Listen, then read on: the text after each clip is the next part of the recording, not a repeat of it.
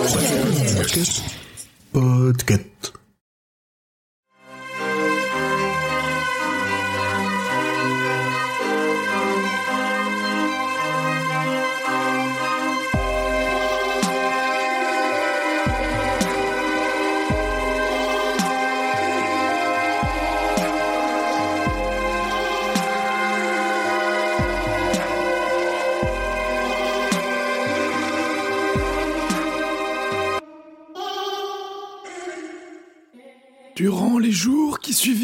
départ du Palais Vert, qui n'étaient pas hauts après tout, mais qui servaient désormais de tombe au type désagréable que le cathète de Roland connaissait sous l'appellation d'homme tic-tac, le jeune Jake partit de plus en plus souvent en avant-garde, s'éloignant de Roland, d'Eddie et de Susanna.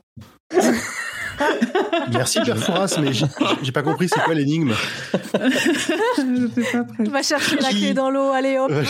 Ah, putain. Qui est-il? Bon bah j'ai sauté, hein, c'est bon. Qu'est-ce qu'il La clé, t'as la clé Bonsoir tout le monde, bienvenue dans ce Bonsoir. nouvel épisode du Roi. Euh, c'est pas. Fort hein. malgré le- la superbe imitation de Émeric Fouras. Nous sommes le roi Stephen, pratiquement un cathète au complet. Et ce soir, nous allons parler de la clé des vents.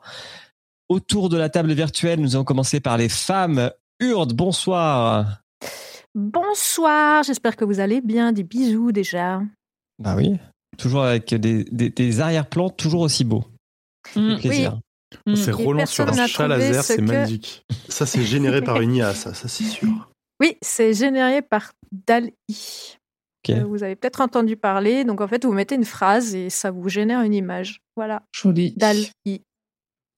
Donc là, du coup, c'est Roland sur un chat. Ouais, Elle n'empêche, il connaît Roland. Ouais, alors j'ai mis cowboy. Hein. J'avoue, putain, imagine, il connaît Roland, trop bien. Besoin presque qu'il a un sabre laser, celui en bleu là, on, ça pourrait Mais être un loup c'est de la cala sur un chat. Alors écoute, c'est possible parce que c'est pas spécialement précis, tu vois. Là, Mm. genre, j'ai mis un cowboy qui chevauche un chat avec des, en, en background des explosions et l'espace. Un truc comme ça, tu vois. Donc, je trouve quand même c'est assez, pas, Non, assez bien, bien. hein. tu vois. Il y a tout- le, le cahier des charges est rempli. Ah oui, mais t'es obligé, tu vois. Mais je trouve que c'est pas mal. Voilà, pardon pour cette Pas de digression. problème. Bonsoir. Émilie. Et bonsoir. Bonjour. Ça va et vous? Toi, tu es au pied de la tour. Ouais, toujours. Moi, je rentre pas dedans. Ah, une fois qu'elle est arrivée là-bas, elle bouge baigne dans hein. le champ de rose, là, tu vois, alors je disparais. Grand poil, bonsoir. Ah, bonsoir. Ça va? Comment allez-vous? Bah, ça va. Parfait. Très bien. Ça va, ça va. On est un peu en retard, c'est de ma faute. Je m'en excuse auprès de notre public nombreux et nombreuses. Tu pouvais pas faire plus rapide. hein. Non. Et Émeric, bonsoir. Et bonjour et bonsoir. Ça va? Ça va très bien. Eh bah, tant mieux. On fait des bisous à Pomme, qui, est, qui traîne dans le chat, qui erre. Mm. Et euh, on va tout de suite commencer avec la présentation du livre. Qui est-ce qui fait ça? C'est moi. Et bah du C'est coup, je lance, un, je lance une virgule avec mes gros doigts. La. Alors, le générique.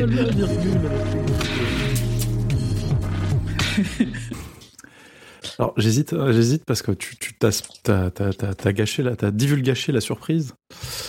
Mais bon. Alors la clé Event est une société événementielle à Champs-sur-Marne. Euh, la clé Event euh, vous accompagne dans la, gestion de tous vos événements, notamment vos mariages. Euh, fêtez vos mariages sans stress, gagnez du temps, euh, gagnez en qualité de service et avec un accompagnement gratuit.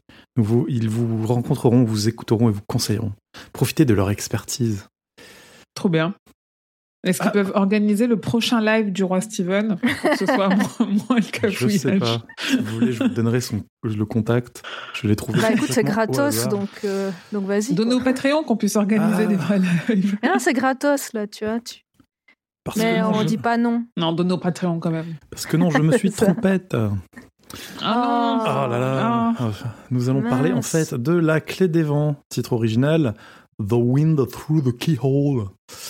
Euh, roman écrit par Stephen King sous le pseudonyme de Stephen King, publié pour la première fois aux États-Unis en février 2012 et en France en juin 2012. On va saluer donc la, euh, le travail de traduction rapide de Jean-Daniel Breck. C'est ce que j'allais dire. là. Vraiment Vache. rapide. Février-juin. euh, alors, en plus pour une fois, j'ai rien qui m'a choqué dans le dans la version euh, dans la VF. Mais Euh, c'est, alors, il y euh, avait eu une préédition, je l'ai pas noté, je suis trop bête, euh, une préédition en, en limité euh, un tout petit peu avant février 2012. Donc, potentiellement, peut-être qu'ils l'ont eu, euh, ils l'ont eu en avance pour le traduire. Ah oui. Le Peut-être livre- qu'ils commencer à possible utiliser d'avoir Google gardé Trad. deux mois là-dessus. hein. Aussi, ou DeepL, hein. Évidemment, ça varie selon les éditions. Le livre en VO fait 336 pages, 284 en français. Le livre audio en anglais, lu par Stivou, qu'on- notre Eh. Stivou à nous, euh, dure 10h26. niveau de souffrance? Ça va, ça va, ça, ça va. Honnêtement, euh, ça- Sur une échelle de 0 à 10. euh, il est, il est, il est clairement, euh, il est clairement pas aussi bon que le, le gars qui nous lisait euh, la Tour sombre euh, en anglais, qui est le reste de la Tour sombre, qui était vraiment, euh, vraiment très excellent. J'ai pas son nom, je retrouve plus. Euh, mais euh, mine de rien, on sent que Steve Wu, il a l'habitude de faire des lectures de ses œuvres euh, ou de ses euh, ou de ses de ses cours, de fin de tout en fait, de faire des lectures. Et donc euh, qu'il a un peu un don de conteur, sans aller jusqu'à faire les voix vraiment. Parfois, il y a des personnages, il fait une petite euh, une petite voix un peu différente. Il Ah, s'essaye cool. pas par contre à faire les voix féminines. ce qui est pas plus mal. Mais de temps en temps, quand il veut faire un personnage euh, qui est un petit peu plus du terroir, il nous fait un petit accent euh, du, du, de l'Amérique profonde et ça, ça marche plutôt bien. Il sait bien. Il est euh, ondelate sur 20 du coup? Ouais, il est ondelade sur 20, ouais, on va dire. C'est ce le ondelate euh, américain. Et en fait, comme, euh, comme la, la clé des vents, c'est une histoire dans une histoire dans une histoire, euh, c'est ça mon résumé en une minute. Euh, en fait, chaque fois qu'il passe à une, à une autre histoire, j'ai l'impression qu'il euh, il est meilleur narrateur. Ah En gros, dans l'histoire principale avec euh, Roland et le il- je- c'est peut-être parce qu'en fait c'était le début de l'histoire et du coup ça me, ça me, ça me gênait un peu. Puis petit à petit, je me suis peut-être habitué, mais du coup quand on passe à l'histoire, euh, à l'histoire, à la première histoire dans l'histoire, euh, ça s'améliore et puis à la fin c'est vraiment euh, la troisième histoire dans l'histoire, euh, dans l'histoire. il est bon. Enfin, il est bon. Il est. L'ince- L'inception d'histoire, c'est chou. Qu'est-ce que vous en avez pensé Et je vais commencer par Julien. Ah bah sympa. Bah oui. Euh, alors, euh, je je sais pas. Bon, euh, C'est-à-dire que j'ai fini le livre audio il y a une demi-heure, mais je sais pas. Je sais pas parce que euh, ça m'a fait bizarre de retrouver tout le monde alors que ah, spoiler, il y en a qui sont morts. Donc c'est quand même Mm. bizarre de se replonger dedans en se disant ah bah ils sont tous là, ils sont contents. Euh, ils viennent de battre euh, la mort noire. Et puis très vite, on a une histoire dans l'histoire. Puis après, on a une histoire dans l'histoire, dans l'histoire. Et je me suis demandé, mais où est-ce que ça allait? Est-ce qu'on allait avoir plein d'histoires comme ça? Heureusement non. Mais et puis en fait, elles sont bon. En soi, ça s'appelle la tour sombre, mais c'est c'est- ça parle surtout de Roland parce qu'il se passe rien pour le cathette. Mm. Euh, autant j'aime bien l'histoire de du garou. Euh, autant euh, l'histoire de la clé des vents, je trouve ça nul. Parce que en fait, l'histoire du garou, elle fait un peu enquête. C'est genre euh, euh, Roland détective Ça, ça qui fait est. sa première mission, c'est ça. Et euh, l'histoire de la clé des vents, c'est un conte, c'est c'est c'est les yeux du dragon 2 quoi. Et moi je m'en fous, Ouais. j'ai pas aimé. Donc, euh, C'est tellement ça. en plus. Euh, ça fait c'est un conte pour enfants, il le dit en plus, sa mère lui Mhm. racontait euh, et c'est pas mon délire. Euh, après, euh, je comprends qu'on met des petits euh, pas des petits œufs de Pâques, mais euh, il y a quand même des petits trucs qu'on te dissémine par-ci par-là pour accrocher euh, à l'histoire euh, dans sa globalité. Mais mais là, à chaud, vraiment très à chaud. Bon, il est court, ce qui est plutôt cool. Mais je pense que dans un mois, j'aurais tout oublié. Et euh, ok. Euh, Grand poil, qu'est-ce que tu en as pensé? Fallait pas commencer par moi. Non, Poil alors- va compenser. Ouah, c'est faux, c'est faux. Non, j'ai j'ai- alors j'ai eu- j'ai pas eu le même sentiment que Julien, mais j'ai- pareil, je suis, je sais pas trop où me situer sur ce sur ce livre-là. Moi, c'est plutôt, j'ai bien aimé les histoires, les, les deux, euh, les deux, j'aime bien les contes, j'aime bien le- le- l'enquête. euh, vraiment, chacune a son ambiance un peu différente. Mais quand je me suis, la première fois que je l'ai, alors déjà, j'avais à peu près zéro souvenir de ce qui se passait dans ce truc-là quand je l'ai, alors que bon, je l'ai lu, bah, il y a pas un mois, mais il y a vraiment un paquet de temps. Je savais vraiment plus de quoi ça parlait du tout, donc j'étais resurpris de retomber sur le, cette inception de d'histoire. Et j'étais un peu déçu que on nous ressorte un tome de la Tour Sombre. Je m'attendais à revivre des aventures du Catet et pas avoir des histoires autres. Donc autant les histoires en elles-mêmes m'ont plu, autant je suis déçu du livre parce que bah ça parle pas trop du Catet quoi. C'est ça qui, qui était qui est vraiment dur, surtout quand tu quand il te le sort après le final de la Tour Sombre, explosif, euh, magistral, magique, tout ce que tu veux. Et là ça fait vraiment. euh, J'ai j'ai- j'ai pas. euh, ouais. Donc euh, les histoires sont bien, mais la déception est vraiment sur le pourquoi est-ce qu'il a fait ça à ce moment-là. Donc on est sur deux rivets là. Ouais. Un double rivet. Eh ben, Urde, est-ce que est-ce qu'on est sur un troisième rivet là? Euh, non, alors moi, c'est un peu l'inverse. J'ai bien aimé parce que ça parlait pas trop du cathète, en fait. Euh, disons, le, le ce que j'en retiens, c'est bah, le, principal, qu'on parlera après, c'est l'histoire de Givre. Donc ça, c'était cool. Et euh, les histoires, globalement, je les trouve cool. Et euh, ben, moi, j'ai aimé, en fait, qu'on ne parle pas trop du cathète, que ce soit quelque chose à part, euh, genre un bonus. Donc, euh, pour moi, c'était pas mal. J'avais pas envie de retourner dans l'histoire, en fait. Donc, euh, parfait. J'aurais peut-être moins eu cette impression si on l'avait eu après le 4. Mais là, non, moi, je trouve ça très bien. Et je vais en profiter pour euh, lire euh, La vie de Pomme, qui dit que j'ai lu que la moitié par manque de temps, mais je suis paumée dans l'histoire et surtout, je voulais l'histoire du quatre-têtes. Pas de Roland et de ses potes qu'on connaît même pas. Ça m'a fait penser au premier tome du Sorceleur dans la construction de l'histoire. Le lecteur euh, francophone est fabuleux. Je suis ravie de l'avoir retrouvé. Nicolas Justamon, euh, dans mon cœur pour toujours. Merci, Pomme. Donc tu as que le narrateur euh, du livre audio est très bon. C'est la première fois que j'écoute un livre audio de, de Stephen King et c'était bien.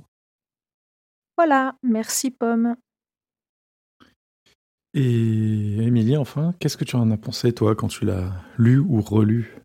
Euh, je l'ai relu et j'ai un peu le même rivet là que Grand Poil. En fait, je pense que je l'ai lu trop tôt. Après, en fait, euh, quand j'ai terminé La Tour Sombre, j'avais, je l'ai déjà dit 50 fois, j'avais tellement envie de continuer La Tour Sombre que euh, j'ai lu des bouquins sur La Tour Sombre et je me suis dit, vas-y, je lis La Clé des Vents en avance. De toute façon, je sais qu'on va le faire à la fin de l'année.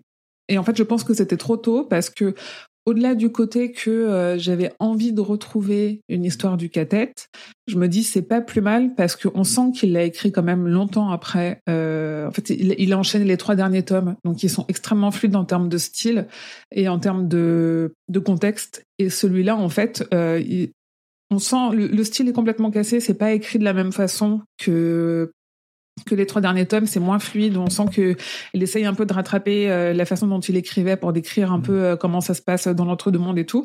Et en plus, il y a cette espèce de truc dès le début où ils sont tous euh, super contents de se retrouver, où en fait, il nous écrit des, des retrouvailles du cathètre entre eux pour nous montrer que nous, on est contents de retrouver le cathètre. Et il y a ce truc où quand tu le lis en enchaînant, tu te dis, mais en fait, euh, d'où Hot, il fait la fête à Susanna, on s'en fout, ça fait, ça fait six mois qu'ils sont en train de se promener ensemble et, et là, tout à coup, il lui fait la fête. Moi, il y avait Mm. un truc comme ça en termes de style en termes de narration qui collait pas trop. Donc du coup, je me dis après, tant mieux au final que ce soit pas une histoire du cathète parce qu'on n'est plus plongé dedans et je pense qu'il faut qu'il s'en tienne euh, en termes vraiment d'histoire qui se passe euh, sur cette timeline-là. Il faut qu'il en reste à ce qui a été écrit. Après, les histoires dans les histoires sont super cool, mais j'ai ce truc aussi un peu bizarre où en fait euh, je les ai un peu oubliés. Donc là, tu vois, en feuilletant les, les, les illustrations à l'intérieur, je me suis dit ah oui putain c'est vrai il y a ça, c'était trop chouette. Et d'ailleurs les illustrations sont vraiment les plus belles illustrations des des des, Mm. des livres de la Tour Sombre. Pour moi, elles sont incroyables. Et je et ouais j'ai un peu oublié les histoires et pourtant j'ai adoré les lire. Et en même temps c'est pas tout à fait ce que j'avais envie de lire quand on me vendait un, un cycle, un tome du cycle de la Tour Sombre. Donc c'est un peu euh, c'est un peu en demi-teinte, mais pas forcément négativement. C'est juste moi l'attente que j'en avais. Et il avait il avait pas dit qu'il arrêterait d'écrire sur la tour sombre après E7 Euh, C'est moi qui ai- mal compris un truc. En fait, non, il a, pendant très longtemps, il a dit qu'il y reviendrait certainement. Euh. Il le disait avant la clé des vents. Et après la clé des vents, il l'a dit pendant très longtemps jusqu'à là euh, cette année où il a dit en fait non non euh, au final j'écrirai jamais sur Jericho Hill. Et de toute façon il dit qu'il est tout le temps en train d'écrire sur la Tour Sombre parce que tout son univers est connecté à la Tour Sombre. Et là on a qu'à lire euh, Gwendy le troisième tome de Gwendy et Fairy Tail c'est full la Tour Sombre quoi. Donc c'est euh, c'est pas du coup il arrive toujours à écrire sur la Tour Sombre sans écrire un tome du cycle la Tour Sombre. Et je pense que c'est bien qu'il en reste à ça au final Ok. et Et toi, Emery Eh ben, moi, j'ai bien aimé. j'ai bien aimé. euh, je trouve. Enfin, au début, j'ai pas, j'ai pas très bien compris euh, qu'on allait avoir euh, de l'histoireception et puis petit à petit, en fait, euh, quand euh, il s'est posé, il se pose euh, pour la pour la deuxième inception d'histoire, c'est bon. Je me suis dit, ok, c'est. J'espère qu'on n'en aura pas une troisième. Et, euh, mais vu que dans le livre audio, et je pense aussi dans le bouquin, c'est bien, c'est bien indiqué que le titre c'est euh, la clé des vents. Je me suis dit c'est bon, on n'ira pas plus loin et c'est tant mieux. Et au final, je trouve euh, bah, les histoires, les histoires sympathiques. Après, je me dis euh, ça aurait pu, même si c'est extrêmement long, être rajouté en sur le tome euh, 4. Non. même si le 4 il est déjà bien gros. Non, ça va, C'est il- quand même faux de dire ça, alors que tout le monde dit que le tome 4 avait rien à faire là et qu'il aurait fallu en faire une nouvelle à part. Jamais content. Non, mais je veux dire, je veux dire, il, il nous a déjà fait le coup d'avoir une histoire entière en plein milieu, euh, les aventures euh, du, euh, du padré euh, qu'il aurait pu nous faire dans un livre à part. Mhm. il, il nous l'a mis dans un bouquin, donc il aurait pu très bien nous, nous, nous remettre, nous mettre ça dans un bouquin aussi. Mais euh, c'est, enfin, après, c'est pas plus mal. Je, je me demande si en fait on n'aurait pas dû la lire juste après, en fait, avec le 4. Faire euh, 4, euh, 4 et demi et puis le 5. Pour pas justement avoir cette déception de revenir euh, à, Ouais. une, à une fausse histoire, en fait. Parce que oh, l'histoire, on va, on, faut pas se leurrer. Euh, l'histoire du cathète, c'est juste un prétexte pour euh, les deux histoires et en particulier euh, raconter le, le, le- le vent dans les saules, j'allais dire. Le vent dans la serrure. Euh, D'ailleurs, Désolé, je- on, en parle de cette, de cette traduction de titre, euh, La clé des vents pour The Wind Through the Keyhole, c'est vraiment, euh, c'est vraiment pas ouf, quoi. C'est pas. Après, le vent dans la clé de serrure, euh, enfin, Ah, dans la le, serrure, c'est le vent dans la serrure, c'est vrai qu'en français ça fait, ça fait bizarre, mais ça Mm. apporte un truc et ils en reparlent un peu dans le, dans le livre à des moments et tu fais, il n'y a pas de clé, quoi. Mm. bah si, il y a Ah, une si, il y a la clé de, du collecteur. Oui, il y a des, oui, il y a des clés, mais c'est, ça n'a aucun, rapport avec du vent. Enfin, euh, Ah, Ah, ok, je, je trouve aussi, des- ouais. Ah, Il y a des coups de vent, mais je, Mm. je trouve pas. Il y a de des clés partout. Il y a la clé du tigre, euh, la clé du collecteur, il y a la clé pour Ouais. fermer l'autre dans sa cellule. Ouais, je capite Ouais. le tract. Zéphiriel, il dit pire titre du monde en VF. Non, le pire titre du monde en VF. Ah ouais, ça reste Les Évadés. Les évadés. Euh, Alors ça, euh, top je 1, crois qu'on euh, top on 1 peut pas jamais, faire quoi. pire. Et par Ah. contre, oui, il disait aussi, ça fait un peu épisode de Noël. Il y a un, il y a un côté Ouais. un peu épisode de Noël. Un truc Bah, alors, un peu ils, euh, sont, en ils sont au coin du euh, feu, ils racontent des histoires. euh, oui, effectivement. oui. Ouais. Ça marche. Là-dessus, Ouais, ça ça, il se pèle le cul aussi, donc euh, ouais. je- marche. J'avoue. C'est très Noël. Il leur manque un Donc petit ça, chocolat chaud. Donc, Oui, euh, ça fait, c'est des contes en plus. Enfin, ça fait Mm. vraiment conte. Donc, euh, donc Mm. là-dessus, ça marche bien. Voilà, donc moi j'ai bien, j'ai bien aimé. euh, j'ai pas, t- j'ai, je- peut-être parce que c'était Steve qui racontait, j'ai pas eu l'impression qu'il traînait en longueur, donc euh, donc ça va. Et parce qu'en fait, euh, au final, la clé des vents, ça fait à peu près, ça fait la moitié du du, du, du bouquin. Euh, L'histoire Mm. du du change-forme là, ça fait un tiers du bouquin. Donc il ne reste plus que la moitié moins un tiers, euh, Ouais, 20% du livre pour l'histoire du cathète quoi. Un, un septième, je crois. Ça C'est pas l'heure de faire des maths. C'est pour ça qu'on s'en fout, en fait. Enfin, ouais, cette histoire de, Bon. cette Avançons. histoire de vent, là. euh. Et Pomme, qu'est-ce qu'elle en a pensé? On Bah, l'a Elle a fini. J'ai dit- Elle nous a dit qu'elle dit avait son pas fini de le lire encore, mais qu'elle s'était perdue. Ah ouais. Comme elle l'a eu, en- je lui en ai parlé à ce moment-là, comme elle était en, en mode livre audio, elle a raté la transition euh, en mode euh, on passe de, de l'histoire du garou à l'histoire de la clé des vents. Et elle se demandait mais de quoi il parle là? Qu'est-ce qui s'est passé? Ah, Elle devait pas bien écouter qui, parce qu'il Timmy dit quand même euh, Ouais, c'est qui le garou. T'aimais la clé des vents. Jimmy. Euh, du coup, on, on passe au résumé. Eh ben, Bah on oui, peut y aller. c'est parti, go Et bah, let's go. Avec tes gros doigts.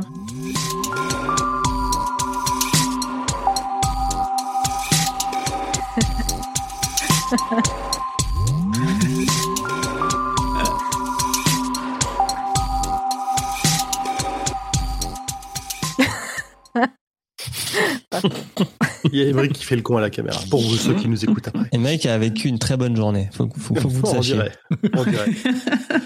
Euh, alors avant de commencer le résumé, je tiens à vous prévenir que il est plutôt long pour un livre euh, assez court comme euh, comme celui-là, parce que c'est quelque chose, c'est une histoire qui est vraiment que j'ai trouvé très dense avec plein de petits détails qui sont utiles par la suite.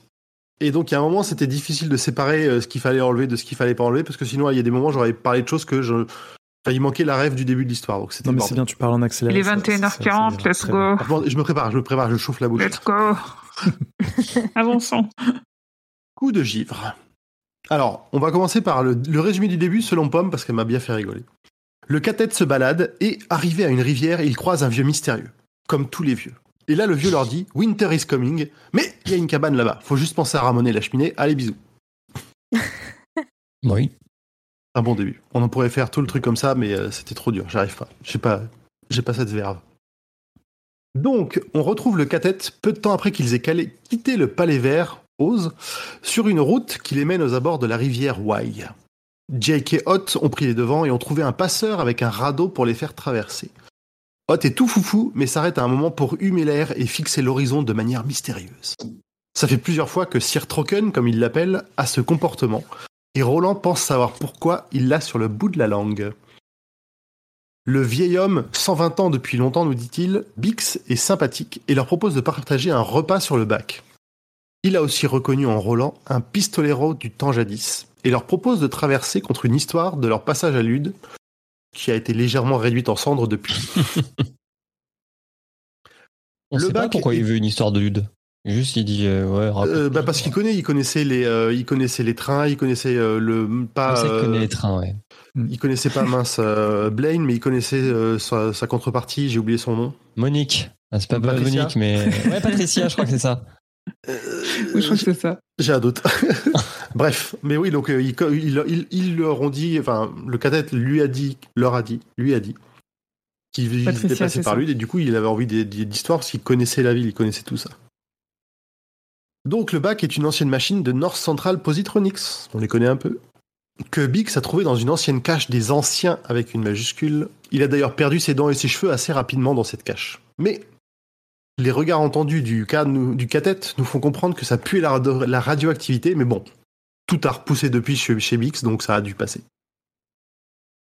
Il faut savoir que Pendant- les bacs, c'est aussi le nom des bateaux pour traverser les rivières. À Trouville, vous pouvez prendre le bac pour aller à Deauville Ah oui. pour passer la Touque, comme ça. Ah, coûte bon, 50 c'était centimes. un terme. Euh, La rivière. On n'est pas couché. Hein. Tu crois que Tolkien s'en est inspiré? Je sais pas, hein, sur Wikipédia, un bac est un type de bateau à fond plat utilisé pour traverser un cours d'eau, un lac, un estuaire ou un bras de mer.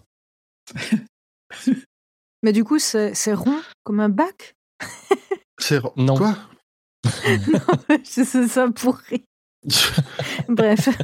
Très Est-ce bien. que c'est plat? Est-ce qu'il y a des tampons dessus et puis une mention bien euh, Ça, c'est un petit. Je l'ai. Pendant le trajet. Hot reprend son comportement inhabituel. Le vieil homme, lui, a l'air au courant et cela fait remonter à Roland des souvenirs d'une vieille histoire, la clé des vents. Il aurait dû comprendre qu'un coup de givre se préparait avec l'attitude d'Hot et d'autres indices présents dans le climat. Bix leur apprend qu'une route suivant le sentier en direction de la Cala leur permettra de trouver un abri avant le coup de givre. Arrivé sur la rive, ils se quittent de manière touchante et le vieil homme confie à Hot la mission de bien veiller sur eux, son détecteur à coups de givre étant très important. Et en plus, avant de partir, il leur dit de passer le mot à Andy, ce salopard de robot, qu'il ne veut pas d'horoscope. King nous dit aussi de manière un peu facile que le cathète ne se souviendra pas de ses paroles lorsqu'ils croiseront le robot à Calabrin Sturgis. Ils ont toujours un jour ou deux avant le coup de givre, Hot ne tourne toujours pas en rond. Roland finit par leur donner des détails sur le phénomène. C'est une tempête qui congèle tout sur son passage. Les arbres éclatent sous le froid intense et rapide, façon le jour d'après. Et les bafous bafouilleux savent le détecter. Roland ne sait pas comment, mais il s'en fout. Ils arrivent à Zouk, le fameux euh, endroit où ils vont trouver un abri. Hot a commencé à tourner en rond, se chassant la queue. Il faut que le cathète se presse. Il y a quand même un, un vrai plaisir euh, à retrouver Hot, hein. on va pas se le cacher. Oui, Oui. Surtout euh, pas dépressif. Oui, c'est ça, ouais. J'ai un gars qui se comporte comme un, un bafou bafouilleux euh, joyeux et, euh, et, et un peu concon, quoi. Trop mimi. Mm. Donc, la ville de Gouk est abandonnée et seul le grand hall construit en dur leur fournira l'abri nécessaire. Ils vont pouvoir se procurer du bois de chauffe sur les maisons des abris alentours. Dans le hall des hirondelles, Cotte se fait une joie de, de chasser.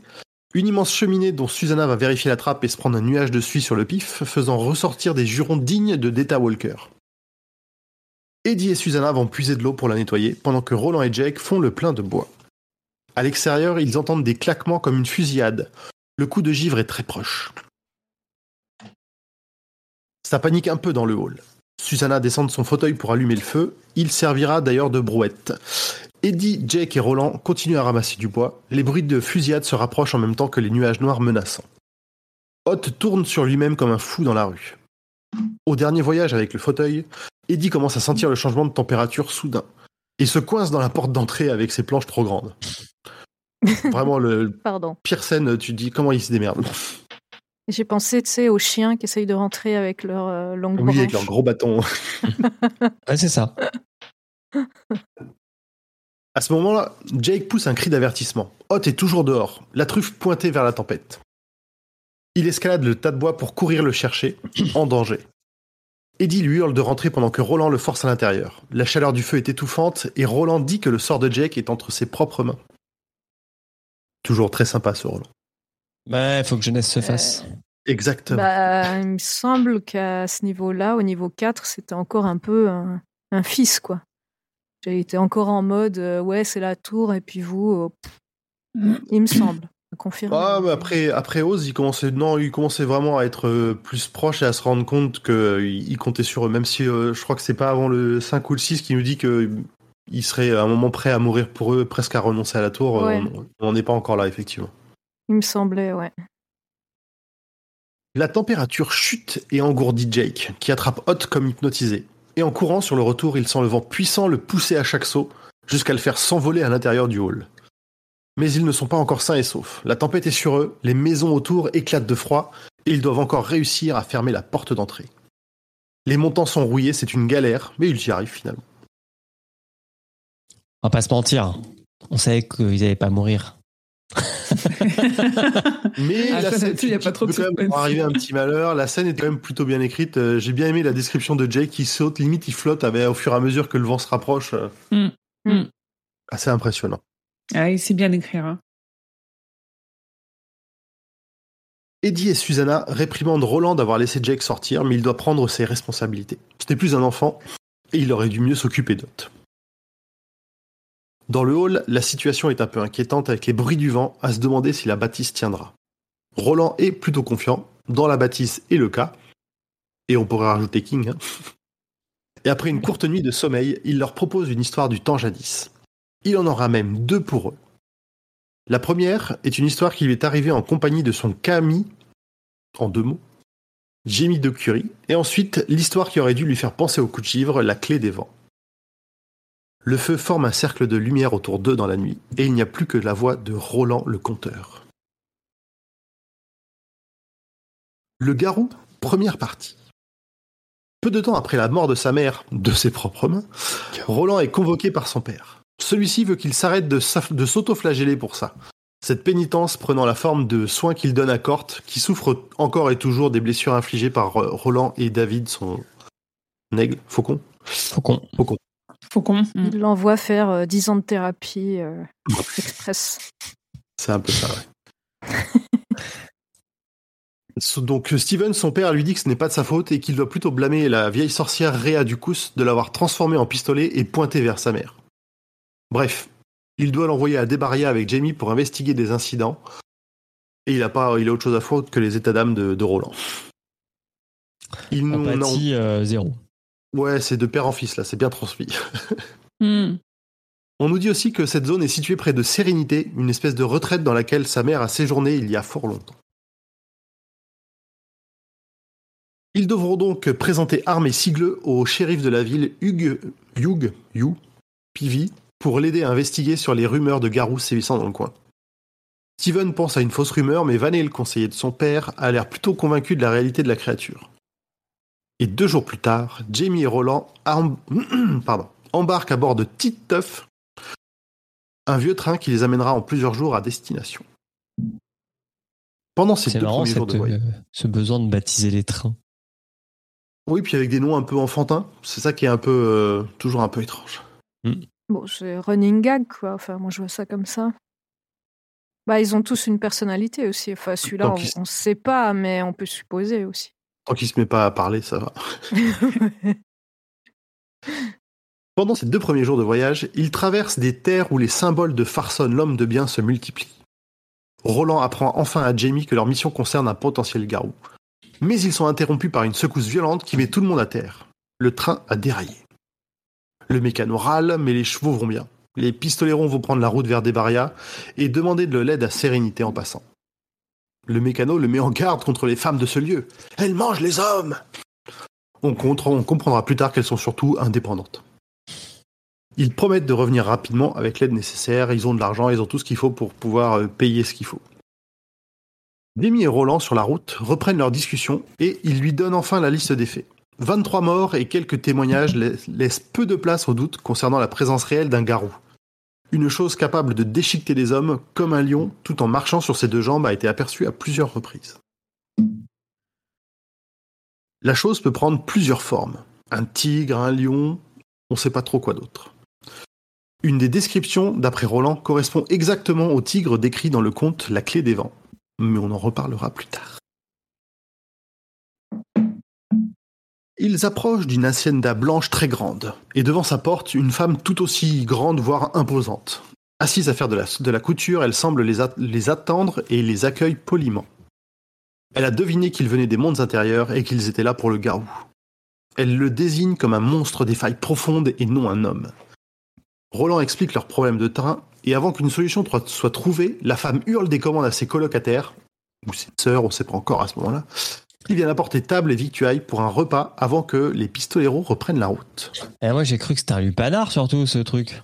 Ah, euh, oui, franchement, ça, vu la description au départ, ça faisait un peu penser à ça, euh, à se demander euh, ce qui, qui allait se passer, enfin, comment dire, ce Ah, qui se je passait c'est un- plutôt couvent. ouais, un couvent. Mais c'est un couvent, et justement. Elle se présente comme la mère supérieure Everline de Sérénité. Ouais, surtout que euh, elles auraient. Ouais, non. Parce que j'aurais dit, elles auraient pas la réputation de manger des hommes, mais si, en fait. Bah, ça, C'était un lupanar. Oui, Ça voilà.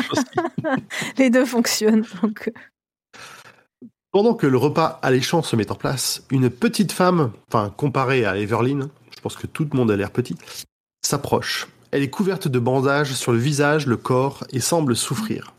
Elle Ah, s'approche. quoi, accessoirement. Il lui manque le nez aussi. C'est probablement un œil. Enfin, euh, vraiment, elle a l'air dans un très sale état. Elle a pris cher. Elle s'appelle Fortuna et, elle, et c'est une victime du garou. Elle va nous raconter son histoire. Il y a 15 jours, Fortuna et une autre sœur ont été attaquées par une créature avec une tête de croco. Une transformation de plus. Dolores, la deuxi- la- l'autre sœur, a été tuée dès la première attaque, et Fortuna en mauvaise posture jusqu'à l'intervention d'Everline et son vieux tromblon. La créature touchée a fui en laissant un sang noir et épais comme du goudron. Les sœurs ont aussi remarqué un autre détail. La trique du monstre qui avait l'air prêt à baiser les cadavres. Ah oui, purée, j'avais oublié. Ah oui, c'est vrai qu'il le dit, ça. Oui, oui, c'est grosse Le Brackmar. Après ces histoires d'horreur, les pistoleros partagèrent le repas des sœurs, mais un peu du bout des lèvres. hein. Ouais, ça leur a un peu coupé l'appétit. Everline, avant le départ, prend Roland à part en lui disant de revenir une fois l'affaire réglée, car elle aura quelque chose pour lui. Mais il ne lui dira pas quoi. Mmh, Elle a le panard. peut-être. Non, il Elle a l'a déjà en fait à ce moment-là. Euh, Roland, oui. Euh, On lui, oui, Jimmy, euh, lui, et l'autre, non. Jimmy, il est, il est- il est Ouais. tout, il Il est est, tout frais. déjà devenu. Vrai qu'on n'a pas parlé de la, la discussion du God Miché dans le train. Ouais, on peut- dis, des fois, il faut enlever des détails. hein. ouais. Euh, donc Everline a reconnu en lui le fils de Gabriel, Deschamps. Ils arrivent enfin à Debaria. Ambiance western, colibé des passants car les pistoleros ne se sont probablement encore jamais rasés.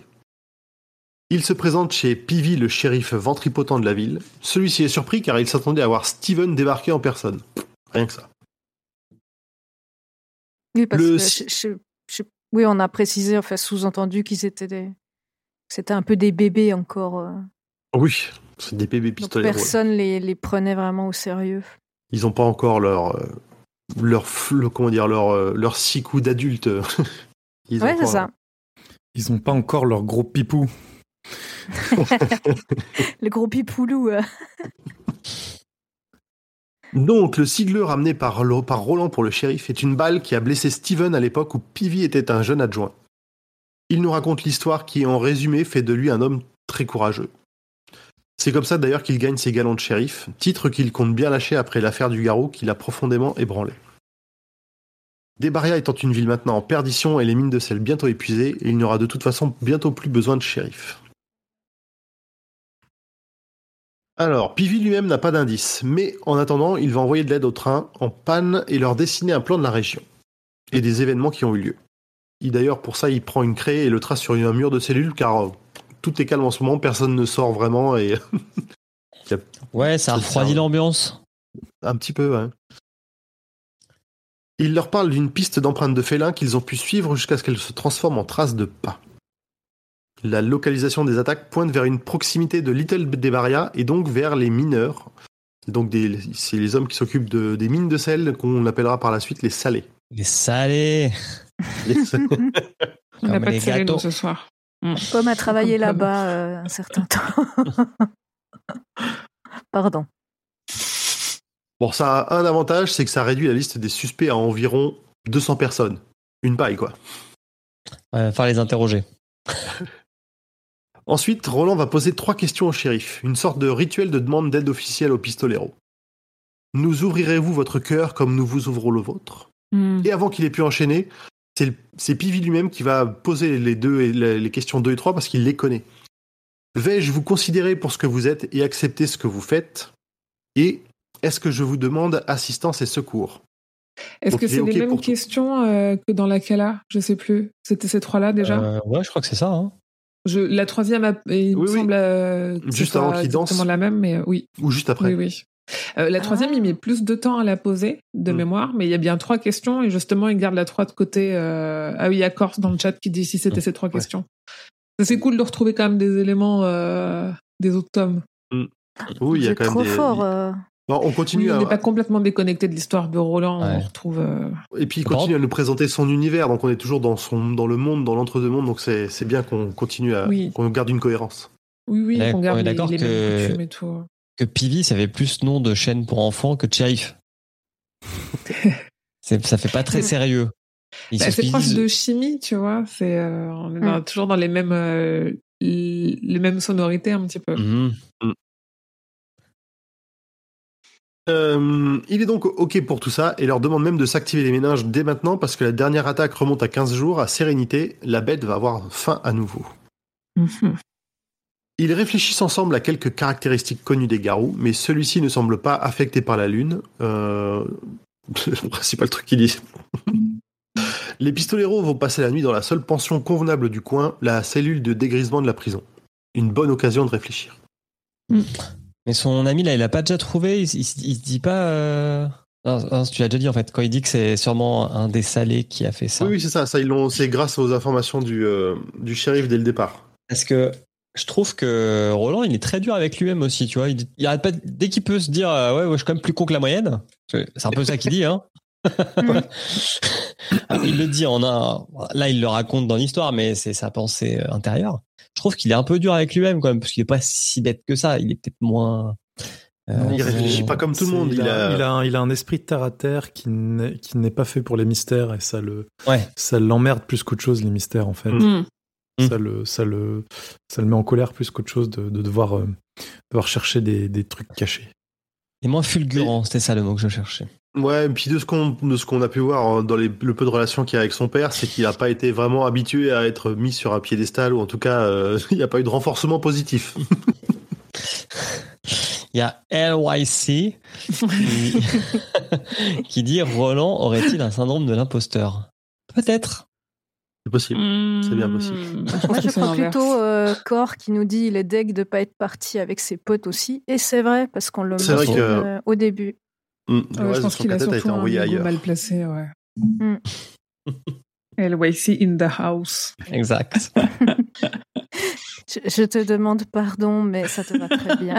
Non, mais c'est notre meilleur running gag so far, hein, donc vous pouvez continuer. J'aime beaucoup. Je suis désolée, ça te va très bien. Non, bah là, ça va rester. hein. Donc, la nuit se passe. Roland est réveillé en sursaut par un bruit infernal. Pourrez-vous le faire, Le mais c'est pas bon réveille. pour vos oreilles. Le village réveille. ah mince Il s'agit du... Alors, je sais pas d'où ça sort ce nom, du Jinjiang, antique Ah du ouais. shérif qui sonne. La première fois que j'ai entendu, je me suis dit, mais il a écrit un truc raciste. Ouais, C'est- c'est- ça fait bizarre. j'avoue. Et après, tu comprends que c'est en un téléphone. c'est pareil, vraiment, mais genre euh, le Jing Jong, tu fais, pardon? Oups. Mais c'est quoi en fait C'est Un téléphone? C'est un téléphone. Tu sais, un vieux téléphone qui fait ring, ring. Ouais, moi je pense à une cloche ou je sais pas quoi, tu vois. Parce Non, que non, c'est un gong, téléphone. Ah non, parce Voilà, que c'est un à l'autre bout, téléphone. euh, à à l'autre bout, il a, Ah. enfin, il y a un mec qui lui parle à l'autre bout, quoi. Mm. Ah ok, j'avais même pas pigé, tu vois. Et d'ailleurs, à l'autre bout, c'est un mec paniqué qui lui annonce que la famille du ranch Jefferson et tous leurs employés ont été décimés par la créature. Au moins une quinzaine de morts. Ils se rendent donc à 10 roues de là, vers les collines du sel, au ranch Jefferson avec le shérif, le shérif, le shérif, le shérif, son adjoint euh, Kellen Fry et son fils Vika. Alors là, tu sens que le chapeau, ça a été le chapeau des lettres là. Des, des syllabes. Il a pris des mots, il a, il a découpé les syllabes, il a fait, Ouh, allez. Là, vraiment, tu, au moins, t'es dépaysé. Leur mécano Travis est aussi de la partie après avoir été récupéré près de Titeuf. Ils retrouvent Bill Confield, donc celui qui les a appelés, à l'entrée du ranch. Celui-ci leur fait un résumé de la nuit. Ils campaient dans la plaine avec d'autres euh, membres de- du ranch et ont entendu les cris de très loin. Ils ont parcouru la distance pour trouver toute la famille massacrée, déchiquetée par des griffes immenses. Pourquoi je veux mettre des accents? Je suis presque déçu que Julien, il est pas, euh, il est pas une petite musique d'Okyo à nous mettre là. Je pense Ah, qu'au montage là-dessus. je l'ai je l'ai mise exprès, mais je l'ai pas laissé. je- j'ai enchaîné vite. J'avoue, je suis en train de chercher un bouton pour faire des votes sur Twitch. J'ai pas capté. Ah, on a eu un parcours la distance. Ah, bah, tu l'as en montage. Merci. Canfield, de son côté, est très mal en point après le récit. Dans la maison, les pistoleros trouvent bien des traces de griffes et des empreintes d'ours, mais d'un ours plus grand que tout ce qu'ils ont pu voir jusque-là. Ils se refont le film du massacre jusqu'à l'arrivée à la sortie de la maison. La piste de la créature est plutôt facile à suivre vu son poids, et elle part en direction des mines de sel. Inutile d'aller plus loin pour l'instant.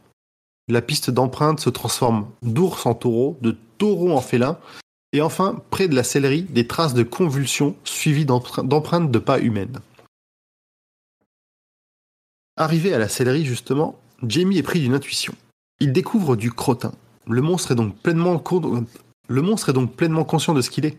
Il est venu à cheval pour pouvoir repartir tranquillement. Cela va permettre de réduire la liste des suspects, car peu de salés doivent posséder un cheval et pas beaucoup plus savoir monter. Mais leurs réflexions sont interrompues par un gémissement. Un jeune garçon. C'est plus du vomi. euh. Un jeune garçon blond a réussi à se cacher au milieu d'un tas de matos de cavalerie. Et il en sort tremblant et s'évanouit dans les bras de Roland. Ce jeune garçon s'appelle Bill Streeter. C'est le, le fils du cuistot, Rip, et un valet de ferme. Il s'était isolé du ranch pour être au frais et s'éloigner du contremaître du ranch, euh, Rip aussi, qui avait un coup dans le nez ce soir-là. Et qui a tendance à être méchant avec euh, tout le monde et notamment euh, les enfants. Alors, c'est vrai que dans ces histoires, il y a pas mal d'alcoolisme violent euh, Ouais. qui revient dans toutes les histoires. En même temps, euh, vu le boulot qu'ils font, euh, voilà quoi. Je comprends. Le pauvre Bill ne se souvient pas des événements de la soirée. On lui annonce dans la foulée la mort de son père. Il sombre dans le sommeil à force de pleurer. Le shérif plutôt sympa est plutôt sympa et sa femme pourront s'occuper de lui quelque temps. Roland et Jamie de leur côté vont palabrer à l'écart. Il réfléchit à l'hypnotiser pour essayer d'avoir des détails sur sa soirée. Mais bon, pour ça, il a besoin d'être tout seul avec lui. Et donc, il va envoyer Jamie et le shérif rassembler les salés ayant un cheval ou sachant monter. Il veut ramener le gamin lui-même en ville, et tout seul. Il demande aussi à, Ja- à Jamie... Salut Jamie Salut, Jamie D'organiser... Pam, ta, ta, ta, ta. Oh non, le, oh non, le bruit du camion. Donc... Donc, il demande à Jamie, je vais, je vais le dire Jamie maintenant, hein. J'hésite des fois, mais là je vais dire Jamie sinon on va pas y arriver. À Jamie d'organiser un piège en faisant fuiter l'information par le fils de l'adjoint qui est très bavard, qu'il y a eu un témoin du massacre qui a vu le garou sous forme humaine. Ça pourrait le pousser à faire une connerie. Donc après le départ de Jamie et du shérif, Roland réveille l'enfant et celui-ci scelle sa mule pour l'accompagner. Le voir faire ses efforts de bon cœur le fait un peu culpabiliser pour son plan. Ils s'arrêteront à mi-chemin pour manger un morceau, et Roland va de manière subtile tenter de l'hypnotiser avec une balle, comme on nous a déjà montré qu'il le faisait. Plus que tenté. Oui, Oui, il va l'hypnotiser en lui promettant des bonbons. Ah oui, purée. Pire monte dans mon, monte Ah, dans mon grand van. Émile Louis euh, sur 20 aussi, euh, Roland là-dessus. hein. Euh, Et ça fonctionne. Il retrace la soirée, le massacre dans le, dortoir, la fuite vers la sellerie. Il a très peur, mais Roland insiste, arrive à le rassurer. Il est capital de savoir ce qu'il a vu dans la sellerie. Les cris horribles de la transformation continuent à effrayer Bill. Il n'a pas vu le visage du garou, mais un anneau bleu autour de la cheville, un tatouage et une tache blanche. Roland jubile, ils ont l'indice nécessaire à confondre le garou. Il réveille le garçon et lui promet des bonbons à son arrivée en ville pour son courage. Euh, Alors, le garçon est un peu trauma quand même. hein. Ah, son père est Ouais. mort, tu vois. Il a un peu vu tout le monde se faire massacrer. Ouais, ouais. Ouais. Bah là, Et puis, euh, ce qui, vu ce qu'il décrit, c'était bien, bien sale. Puis il a failli passer, il y a un mec qui a tiré sur lui pour le faire déguerpir, parce que sinon lui aussi il y passait. euh, Oui, c'est ça. Hmm. Euh, ah oui. Arrivé chez le shérif, Roland ignore royalement les deux adjoints incapables pour aller mettre le jeune Bill en sécurité dans une cellule, en lui promettant qu'il verra le coupable pendu. Il se rend ensuite chez le du, du pain. Des miettes de pain sous ses pieds. Je mais quelle, Ah est oui. cette, quelle est cette coutume? Bah, moi aussi, j'ai cherché partout en fait, et Pomme m'a Ouais, répondu ils- que c'était euh, qu'ils avaient déjà fait ça dans un autre volume, je sais plus lequel. Euh, bah. C'était dans le cadre, euh, justement, avec la mort du cuistot. Ouais, c'est ça. Et, euh, Le traître pendu. et en fait, comme j'étais en retard dans ma lecture, j'avais très très envie de chercher, tu vois, de passer au moins une demi-heure à chercher dans ma Bible euh, des symboles. Qu'est-ce que c'était pour ne pas trouver Donc euh, voilà, c'est le syndrome du j'ai quelque chose à faire, mais je vais faire mille autres choses à la place. Donc, Je, connais ce syndrome. Beaucoup de gens le, le connaissent, donc vous n'êtes pas seul. Euh, tut, tut, tut, tut, tut. Il se rend ensuite chez le forgeron pour lui demander un travail précis sur une de ses balles. Mais que va-t-il bien pouvoir faire? Ah, C'est vrai qu'on sait pas. Retour. Non, pas du tout. C'est juste qu'il connaît exactement le poids ou le nombre de. le nombre de grains de poudre qu'il y a dans, son, dans a dans ses, dans. Ah oui. cartouches. Et a priori, c'est pas des cartouches de petits joueurs, mais il y a pire encore.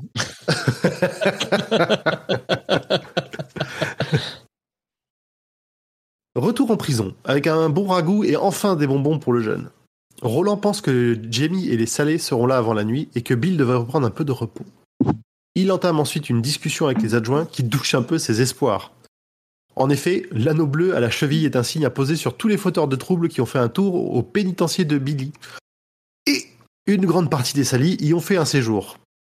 Roland espère donc plutôt provoquer un échec critique auprès du coupable que vraiment se baser sur l'anneau pour trouver ce qui se passe. Il retourne ensuite voir Bill qui a pleuré pendant son absence. Il lui propose de lui apprendre à jouer aux cartes pour passer le temps, mais Bill préférerait qu'il lui raconte la clé des vents, même si c'est une histoire qui fait un peu peur. Roland accepte et se lance dans un Il était une fois comme un flashback dans le flashback. Petit, petite pause, euh, grand poil. Dans le chat, on nous demande si c'est pas Mm. dans le tome 1 que le cuistot est pendu. Et comme on a tous effacé ce tome de notre mémoire, on va pas pouvoir te répondre. On t'invite Ouais, à réécouter notre épisode sur le tome 1. Ouais, pour parce avoir que nous, on le fera réponse. Non, là, je, je refuse de relire Euh, ce voyage initiatique. Parce que là, vu qu'il a dit ça, ça me fait des réminiscences, mais je Mm. saurais plus s'il faut dire un ou quatre. Ouais, j'avoue, j'ai un- Pomme, Pomme le- me l'a dit, mais comme c'était dans une story, je, je sais plus. le doute, euh, le doute est pas est là. Nous t'habites. Ici, euh, nous dit que ça se passe dans le nord. euh. Ça se passe sûrement dans le nord, euh, les mines de sel, euh, L'alcool, la violence, le la- Nord. l'alcool, la C'est violence. là-bas qu'on récolte. Ah, tu remplaces la sel par le charbon et c'est parti, la- hein. Ah, dans le chat, les c'est gens pas sont pas d'accord. Ah bah, on va vous laisser dé- débattre. et puis Allez, le premier retrouver- sondage. J'allais dire, fais un vote. En attendant, débarrons la clé des vents. Des barons. Des barons, j'ai dit ça moi? Il y a bien longtemps, dans une campagne lointaine, très lointaine, vivait une famille heureuse au bord de la forêt sans fin. Tim, sa mère Nell et son père le grand Ross, bûcheron de la région, spécialisé dans les arbres de fer, avec son associé le grand Kels.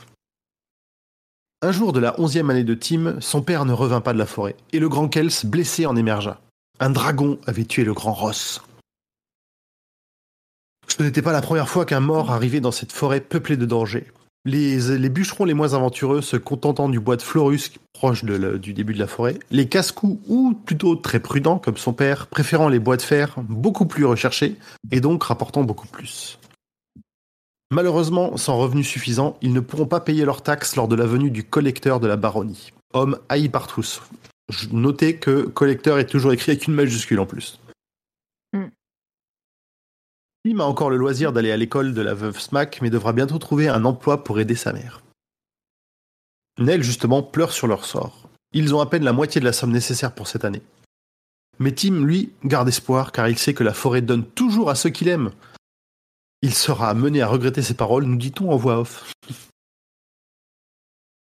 Quelques jours plus tard, alors que Tim aide à la moisson pour un maigre gain, le grand Kels, bien apprêté, tout propre sur lui, se présente à leur maison pour offrir de nouer la corde à Nell. Alors, il veut pas le prendre, hein, c'est, euh, chez eux, c'est comme ça qu'ils se marient. Passer la corde au cou. hein. Ouais, c'est ça. C'est ça, ouais. Lui-même veuf et amoureux d'elle depuis l'enfance. Il lui propose de résoudre leurs problèmes d'argent tout en réchauffant son lit. Propre. Une mauvaise lueur dans son- Ben. Berne, pardon, pas Ben. Une mauvaise lueur dans son regard empêche Nell d'accepter cette idée et elle demande un délai jusqu'au lendemain. Qu'elle, c'est ok, mais pas plus, hein, il veut pas être mené en bateau. Pendant sa toilette, Nell réfléchit à leur enfance justement, quand elle préférait encore qu'elle sa Ross, mais que celui-ci était un, était un buveur qui ne savait pas se tenir une fois bourré. Euh, T'es sûr que c'était l'enfance? Ouais, leur Ils adolescence, ouais, les- allez, ils avaient- c'est dur la vie à cette époque-là, tu Ouais. commences à travailler, le Ouais, travail il, très jeune. hein. puis tu commences à boire à encore 13 plus ans. jeune. Bon, enfant, c'était peut-être pas bon le bon terme. Ado, on va dire. ouais. Euh, donc, après, dans le Nord. Dans le Nord, bordel, euh, nous dit, nous dit On se marie à 12 ans. Euh, donc, après le début de leur association, Ross menaça de mettre fin à tout ça si Kels n'arrivait pas à se contrôler, car le travail dans la forêt sans fin ne pardonne pas les erreurs, et la confiance entre eux est indispensable. Mais ça ne suffit pas à le calmer. Cependant, un petit miracle advint avant une dispute définitive sous la forme de Millicent, la future femme de Kels, pour laquelle il réussit à faire le nécessaire, la sobriété. Sobriété qui durera, qui durera même après sa mort, six ans plus tard pendant un accouchement. Pas de bol. Et pendant tout ce temps, depuis la mort de Millie, Kels regarde Nell comme un homme regarde une femme. Mm. Mhm. Ambiance. Mm. Non, non, sans commentaire. On n'a pas déjà Pas tous les hommes et pas toutes les femmes. C'est toi qui as écrit cette phrase comme ça ou on on n'a pas eu ça déjà dans un, dans un tome précédent?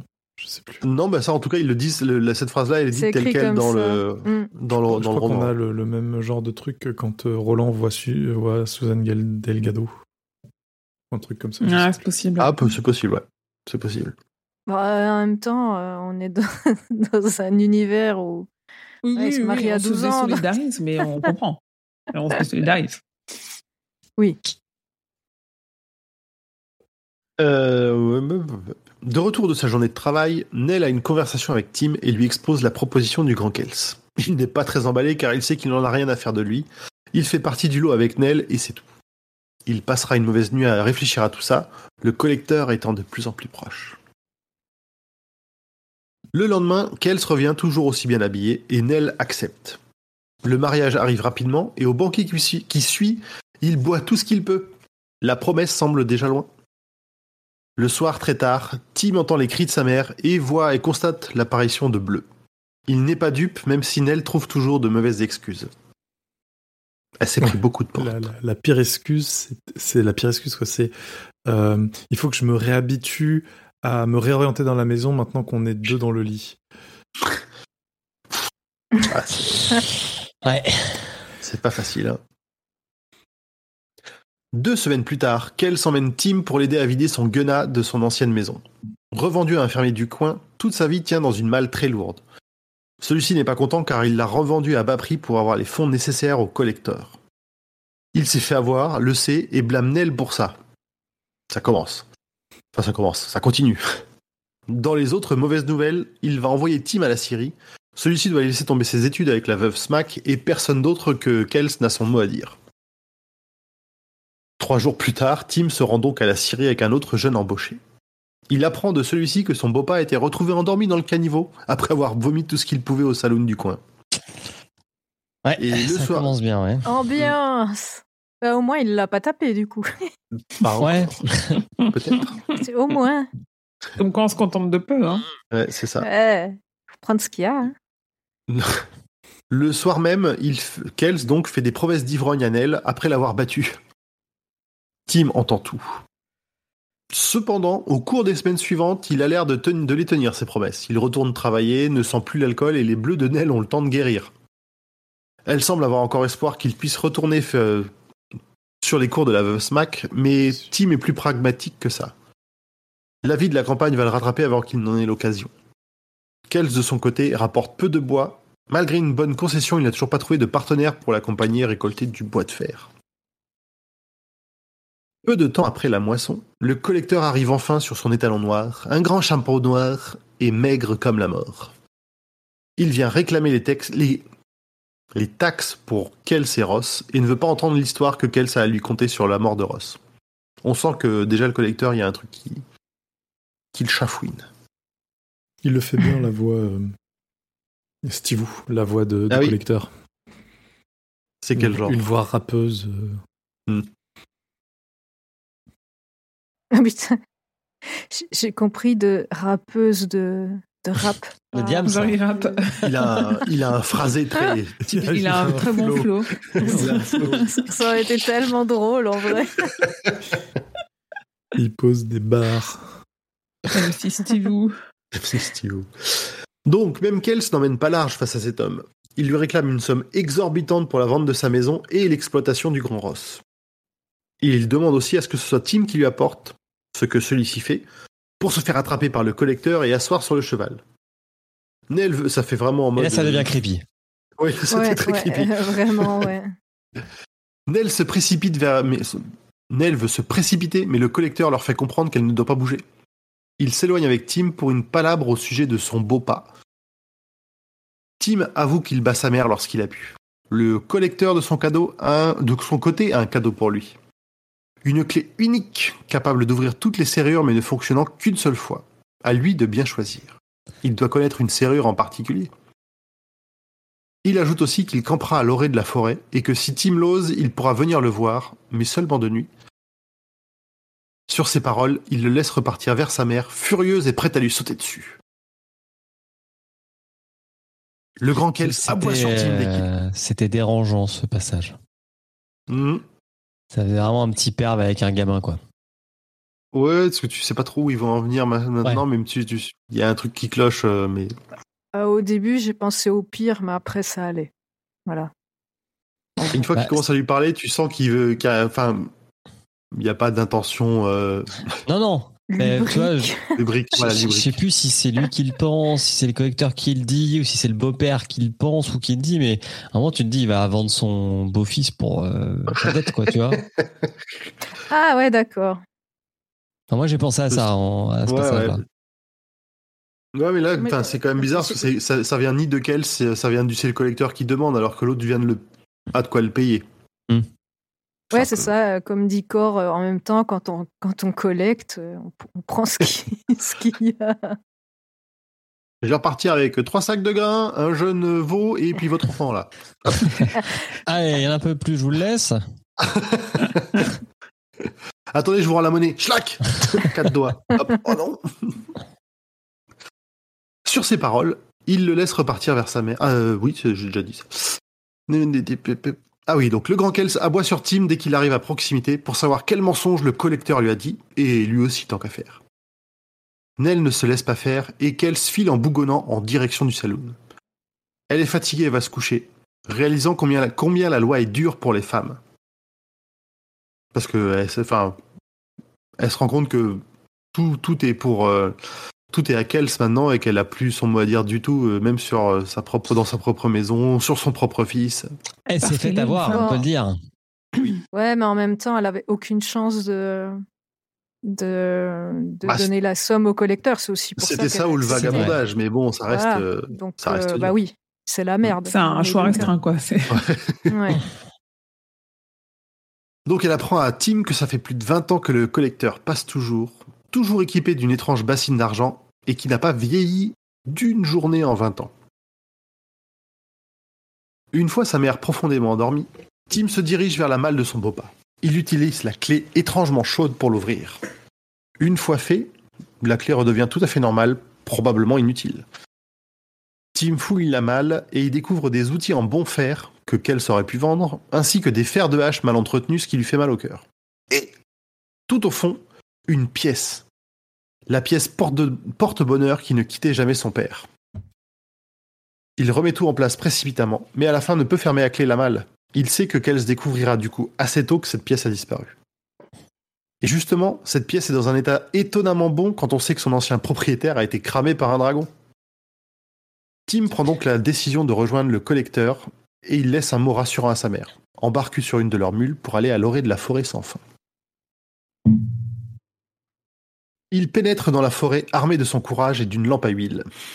Bitsy, sa mule, est nerveuse alors qu'il s'enfonce dans la forêt. Prêt à faire demi-tour, il finit par apercevoir la lueur d'un feu de camp. Le collecteur lui offre à manger. Après le repas, il lui demande d'aller chercher de l'eau avec sa bassine d'argent. Il doit se méfier du Pouki qui dort au creux d'un arbre sur le chemin. Alors vraiment, le Pouki au départ, qu'est-ce que c'est donc? Ce qui est dans le style. Et je- et est-ce que- J'en vois deux qui rigolent. Je me suis dit, oh, la fête sur Discord. Ouais, sorte, Plusieurs fois. En fait, il faut qu'on la refasse en live, sinon euh, il faut valider une étape, quoi. Les eaux de la clairière sont grouillantes de vie et de saleté, mais le collecteur insiste pour que l'eau vienne de là. Il sort ensuite une baguette magique, qu'on nous décrit comme un levier de vitesse d'une Dodge Dart. Je sais pas si vous vous souvenez, ça fait une- un peu référence au fléau. Et au ça principe. Ouais, référence ouais. au monde euh, qu'on connaît, quoi. C'est ça. Mais Mm. justement, je crois que la Dodge Dart, si je me souviens bien, c'est une voiture qu'il a inventée qui n'existe pas dans notre univers à nous, mais que qu'il D'accord. recroise euh, quand. euh, je sais plus si c'est quand, quand Roland et compagnie euh, passent, font un petit tour dans le monde du fléau ou un truc du style. Ah oui, avec les, les, Ah. les tranchées là, mais je sais plus comment ça s'appelle. euh, Les tramés. les tramées, merci. Mais elle, elle existe. Elle existe, donc ça, je me suis trompé. Ça me, ça me disait un truc, mais c'était, elle existe vraiment alors. Et donc avec deux passages de cette baguette magique, l'eau devient pure. Et par magie, encore une fois, dans la bassine, Tim voit maintenant leur cottage avec un Kels qui sort de la remise où était sa malle et entreprend de passer sa femme à tabac sous les yeux de Tim. Ce- Celui-ci veut tout arrêter et se précipiter vers elle, mais le collecteur l'arrête. La scène a déjà eu lieu et leur palabre n'est pas terminée. Il lui montre une nouvelle scène dans la bassine. C'est la veuve Smack ce coup-ci qui vient aider sa mère. Les coups à la tête risquent d'avoir fait des dégâts permanents et Tim veut à nouveau se précipiter vers elle. Mais il est retenu par le collecteur qui a une dernière chose à lui dire. Mais d'abord, il, doit vider la bassine et ensuite ils parleront de la concession sur laquelle ils sont. J'allais dire, est-ce que parce qu'il faut qu'il cuisine avant de partir Parce que Tim Cook? Ouais, technique celle-là. Oh la, oh la vache. Ouais, je viens de l'eau. Tu- ça fait longtemps que tu la prépares Entre ou tu moi l'avais au point virgule euh, tous les mercredis à 19h. Je voudrais voir enregistrer ton bruit de camion tout à l'heure et mettre ça quand tu fais des blagues. voilà. Euh, Tim va donc vider la bassine un peu plus loin du Pookie qui s'agite. Alors là, a priori, on comprend que c'est un serpent énorme. à ce sujet. Euh, à quel point, pour vous montrer à quel point euh, Steve vous donne de sa personne, euh, voici ce qui se passe quand le Pookie euh, tire la langue. Ah, Trop bien. its tongue lashed out. Sloop. And for a Sloop. Snoop Ah, c'est pas mal. Voilà. J'aime ça. Et comme euh, le Pookie euh, tire sa langue à plusieurs reprises, on a droit à plusieurs sloops. euh, Ah ouais, à chaque Mm. fois. Le Pookie dans le ça, ouais, ça y est, ça, ça part dans le, dans le chat aussi. Le Pookie dans le sloop. C'est validé. Donc, Tim a vidé la bassine loin du, un peu plus loin du Pookie, et alors qu'il est perdu sans- dans ses pensées, il aperçoit un cadavre au fond de l'eau, celui de son père. Non, non. Tim hurle. Oui, tout Et le- gonflé dégueulasse là. euh. Euh, oui, c'est ça. bah, ceux qui Gonflé dégueulasse, qui mais pas mangé. Quoi. Il Ouais. mais pas mangé il a et pas brûlé. et pas brûlé. Oui, surtout ça, oui. Et donc, le collecteur lui parle des rumeurs qui sont remontées jusqu'à lui, d'un bûcheron mort rôti par un dragon grand comme une maison. Il sait que ce n'est pas possible et mène donc son enquête pour trouver, pour trouver le cadavre de son père, le crâne défoncé. Étant un homme vertueux, son père, il n'a pas été dévoré par les nécrophages du coin et il confirme à Tim que celui-ci a bien été tué par Kels. Tim est pris de nausées. Il comprend pourquoi le cadavre n'a pas encore été découvert. Le Pookie a effrayé les bûcherons. Il comprend pourquoi Kels s'est remis à boire. Les remords. Le collecteur a un dernier cadeau pour lui. Trouvé dans le guenat de son père, une hache qu'il lui a, affûtée. Et Tim promet qu'elle finira dans le crâne de Kels. Il rentre donc chez lui. Hop, ça marche bien. Accueilli par la, veuve, par la veuve Smack qui a filé les premiers soins à sa mère et lui a donné une tisane pour dormir. Elle est aveugle suite au coup reçu et personne ne saura dire si elle retrouvera la vue. Il Ouais, palabre donc il lui a avec pas la crevé les yeux. hein. Il lui a mis un Non, coup c'est- sur la tempe. euh. Ouais, c'est ça. Dans le chat, Eloïc dit qu'il a pris l'enregistrement en cours, il connaît pas le livre et il a l'impression que Grand Poil raconte un trip à l'acide. Il y a un peu de ça. Il se- C'est parfois étrange. Trépalacide, Sourd. histoire pour enfants ou les deux? Disons que King euh, sait ce que c'est, quoi. Il doit en avoir encore des souvenirs au moment où il Il écrit y a ça. des petites remontées, des petites. Oh, Mm. oh là, ouf, je vois des Mm. couleurs cheloues. il palabre donc avec la veuve pour, pour tout lui expliquer. Et elle, de son côté, lui suggère d'aller voir les propriétaires de la concession demain pour récupérer son père et faire la chasse à Kels. Elle restera autant que possible au chevet de Nell. Le lendemain, les bûcherons s'organisent pour récupérer le cadavre et retrouver Kels. Les femmes viennent prêter main forte à la mère de Tim, et lui-même va raccompagner la veuve épuisée chez elle. Il aura ensuite le temps de faire une sieste dans le foin, et il sera réveillé par les bûcherons qui, l'ont- qui ont ramené enfin le cadavre de son père. Il pourra lui rendre un dernier hommage. Tim est triste et l'avenir est incertain pour une famille avec une femme aveugle et un enfant trop jeune pour travailler assez. Les prochaines taxes les chasseront probablement de leur terre. Tim marche perdu, sans but, dans ses pensées lorsqu'il tombe, comme par hasard, sur la baguette magique du collecteur. Il ne comprend pas trop, mais se souvient qu'il a pu s'en servir pour rendre l'eau magique et comme un miroir de vision. Il se précipite donc chez lui pour pouvoir tenter l'expérience par lui-même. Avec un vieux seau, cela fonctionne aussi bien que la bassine en argent. Et il peut ainsi voir le collecteur au bout de la piste du bois de fer et à la limite du fagonard. Donc c'est la partie inconnue de la forêt. Accompagné d'une cigue verte, une espèce de fée dont il a dit à Tim qu'il fallait se méfier. S'il savait qu'il le regardait, le collecteur mime un signe bien connu dans la ville de l'arbre. Oui, j'ai pas dit la ville s'appelle l'arbre. Ah oui. Il doit se dépêcher. L'image s'estompe et Tim recommence des passes au-dessus de l'eau. Le, le seau lui affiche cette fois une étrange maison, très grande, entourée de bois de fer. Elle doit se trouver au cœur de la forêt sans fin, là où aucun bûcheron n'est jamais allé.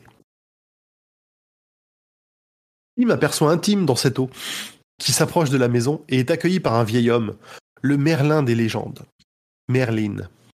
Celui-ci lui donnera un tissu noir, un bandeau que Tim pourra placer sur les yeux de sa mère. Scène suivante, justement. Tim enlève le bandeau noir des yeux de sa mère et elle semble y voir à nouveau.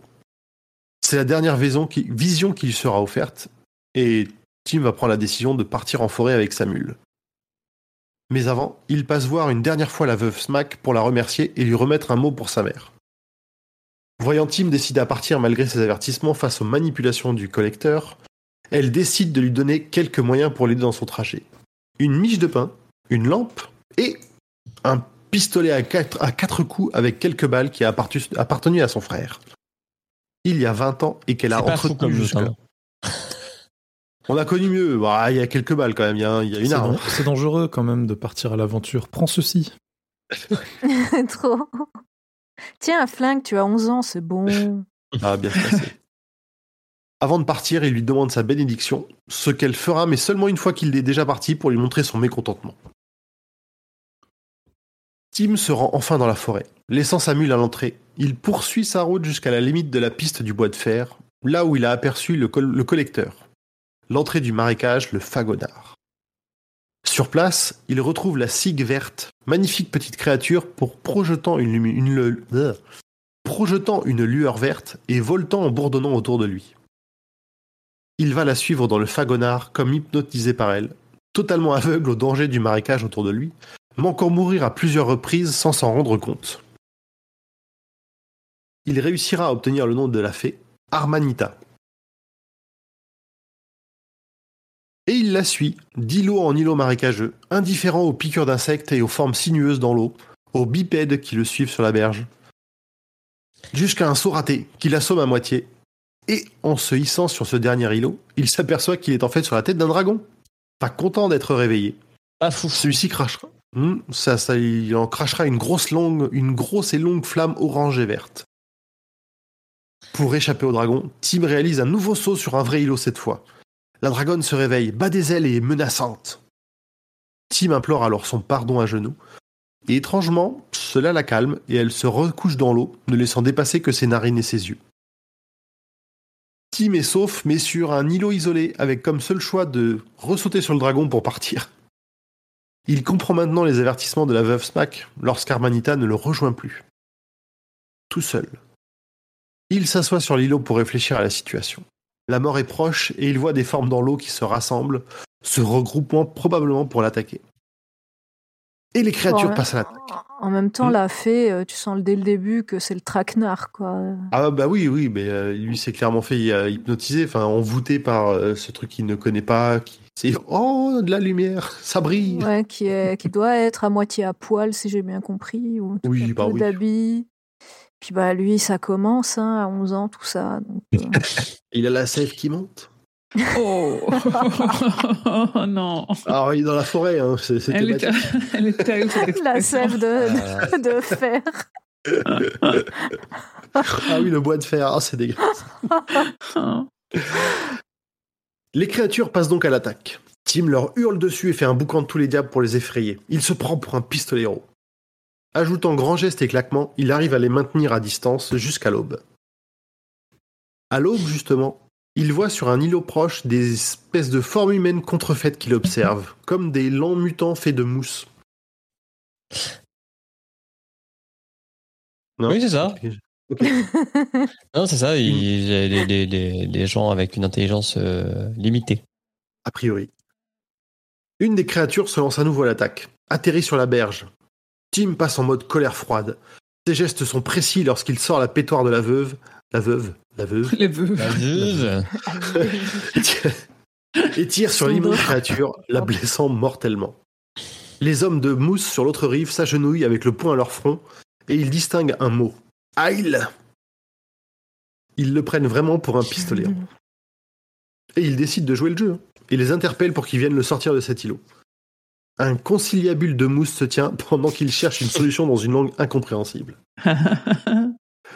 Oh, Je je sais pas, le conciliabule de mousse, ça me fait rire. Écoute. bah oui, bah c'est ça. hein. ça. Il n'y a, Oui, y a oui, pas- a que de la mousse, hein, c'est de la boue, de la mousse, du lichen, lichen, Oui. lichen, Ouais. Ils sont. bah, tout les- ce qui traîne, quoi. ouais. On les verra dans les plus en détail euh, juste après. Ah, il y a des pustules aussi, ouais. Hmm. Au bout d'un moment, Tim entend un bruit sourd comme quelqu'un tapant sur un tronc creux et aperçoit un bateau mal gaulé en bois flotté qui vient vers lui, dirigé par des hommes de mousse. L'un des, hommes- l'un des hommes qui sert de vigie est coiffé d'un vieux haut de forme. Sur le trajet, les hommes de mousse, justement, récupèrent une carcasse de sanglier et la déposent dans la griffe que le dragon leur a tendue pour payer leur passage. J'imagine la scène vraiment. C'est trop. Le péage Mais ça marche. Grâce au... Eh oui, ça marche. Le dragon becque un coup et il se recouche tranquille. Grâce au bateau et à Timonier, la vigie qu'il a, que, que Tim a baptisé euh, comme ça, il est ramené sur la berge et se re- retrouve au milieu des hommes plantes, qui semblent en voie de transformation pour devenir une partie du marais. Il leur demande de l'aide pour retrouver Merlin et Timonier, pour voir s'il a bien co- compris, lui propose un mime, vu qu'ils n'ont pas l'air de savoir Ah dire oui, autre chose que Heil. Il mime une description du collecteur et termine par un mime qui ressemble à un animal féroce. Mais Tim comprend pas ce dernier point. Et franchement, au départ, nous non plus. hein. Enfin, Qu'est-ce qui se passe? Il fait un chien, il fait... Fait-il un tigre? Peut-être, peut-être, ce serait le suspense. Les hommes mousse lui apportent ensuite un bon repas chaud, une outre d'eau fraîche et une bourse, avec une fermeture éclair, ce que Tim ne comprend pas. Il a pas cette technologie par chez lui. Ah, ok, oui, j'ai pas pensé à ça. Moi, j'ai- Cette bourse, J'étais plutôt intrigué par la bouffe et l'eau qui était clean. Ah, moi, ça m'a fait un peu marrer quand il décrit la fermeture éclair et Tim qui dit Mais comment ça marche? Comment ça s'ouvre? La bourse contient un disque métallique avec trois boutons, un objet des anciens, comprend-il. Timonier arrive à lui faire comprendre que c'est une sorte de boussole, toujours à base de mime, hein, et Tim repart grâce au bateau et aux hommes mousse, mieux équipé que jamais pour mener à bien sa, à bien sa quête. Timonier le met en garde une dernière fois. Tim comprend qu'un coup de givre arrive et que les hommes mousse vont tous en mourir. Cela le fait pleurer, mais ne l'empêche pas de se laisser bercer par le balancement du bateau sur le marécage. Il est réveillé par Tim. Hmm? J'ai entendu un bruit. Non, non. Ok. Il est réveillé par Timonier lorsqu'ils arrivent à la limite du Fagonard et au début du cœur de la forêt. Celui-ci s'assure une dernière fois que Tim se servira de la boussole pour rester sur le bon chemin, et il se quitte sur une promesse de Tim de leur rapporter la boussole. Et Timonier qui, fait, à- qui lui fait à nouveau comprendre qu'il sait qu'il ne pourra pas. C'est assez triste comme. Triste. Hmm. Ouais. Tim Ils s'enfonce dans la.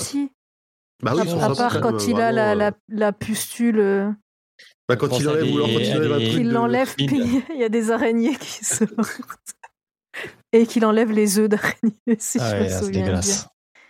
J'ai bien aimé ce passage. Salut, Enardon.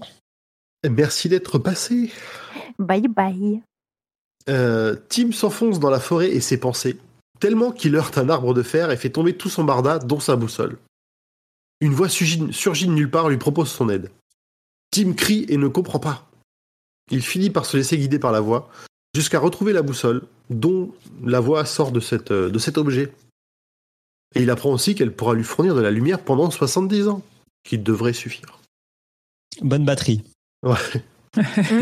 Ça, ça marche trop au nucléaire, leurs, en- leurs engins de C'est toute pas un façon. iPhone, hein, ça c'est sûr. C'est un 3210. Tim poursuit son chemin plusieurs heures avant de s'effondrer de fatigue. Il demande à la boussole de le réveiller en cas de, gen- en cas de danger et s'endort. On apprend que Daria, la boussole de Nord Central Positronique, repère des animaux, mais ne les jugeant pas dangereux ne réveille pas Tim. Il y a notamment six troken. Alors j'ai oublié de le redire au départ, le tro- les troken c'est aussi le nom donné dans cette partie du monde aux bafou bafouilleux. C'est mieux pour comprendre quand même. Il y a donc une six troken qui font cercle autour de lui et finissent par pointer leur museau vers le ciel. Bon, on sait maintenant que c'est pas bon signe. Ah, mais c'est trop justement- mignon par contre ce passage. Oui. À part que, voilà, mais. À part qu'ils vont tous mourir. Ils vont tous crever. Non, mais on- il faut oublier ça. C'est juste qu'ils sont six, c'est trop mignon. Il y a l'eau et tout. Donc, euh, c'est vraiment pipou. C'est vrai qu'on en voit rarement des sauvages. Dans... Bah, dans cette- à cette époque-là, même, c'est. Ouais. Et je crois qu'ils ont disparu euh, dans le monde euh, actuel. Ah. parce que- Les premières fois où il croise Hot, il dit qu'il y en a quasiment plus et que, plus. Ouais. Ok. et que Et ceux qui- qui parlent sont encore plus rares. Voilà, c'est ça, de, Ok. de souvenir.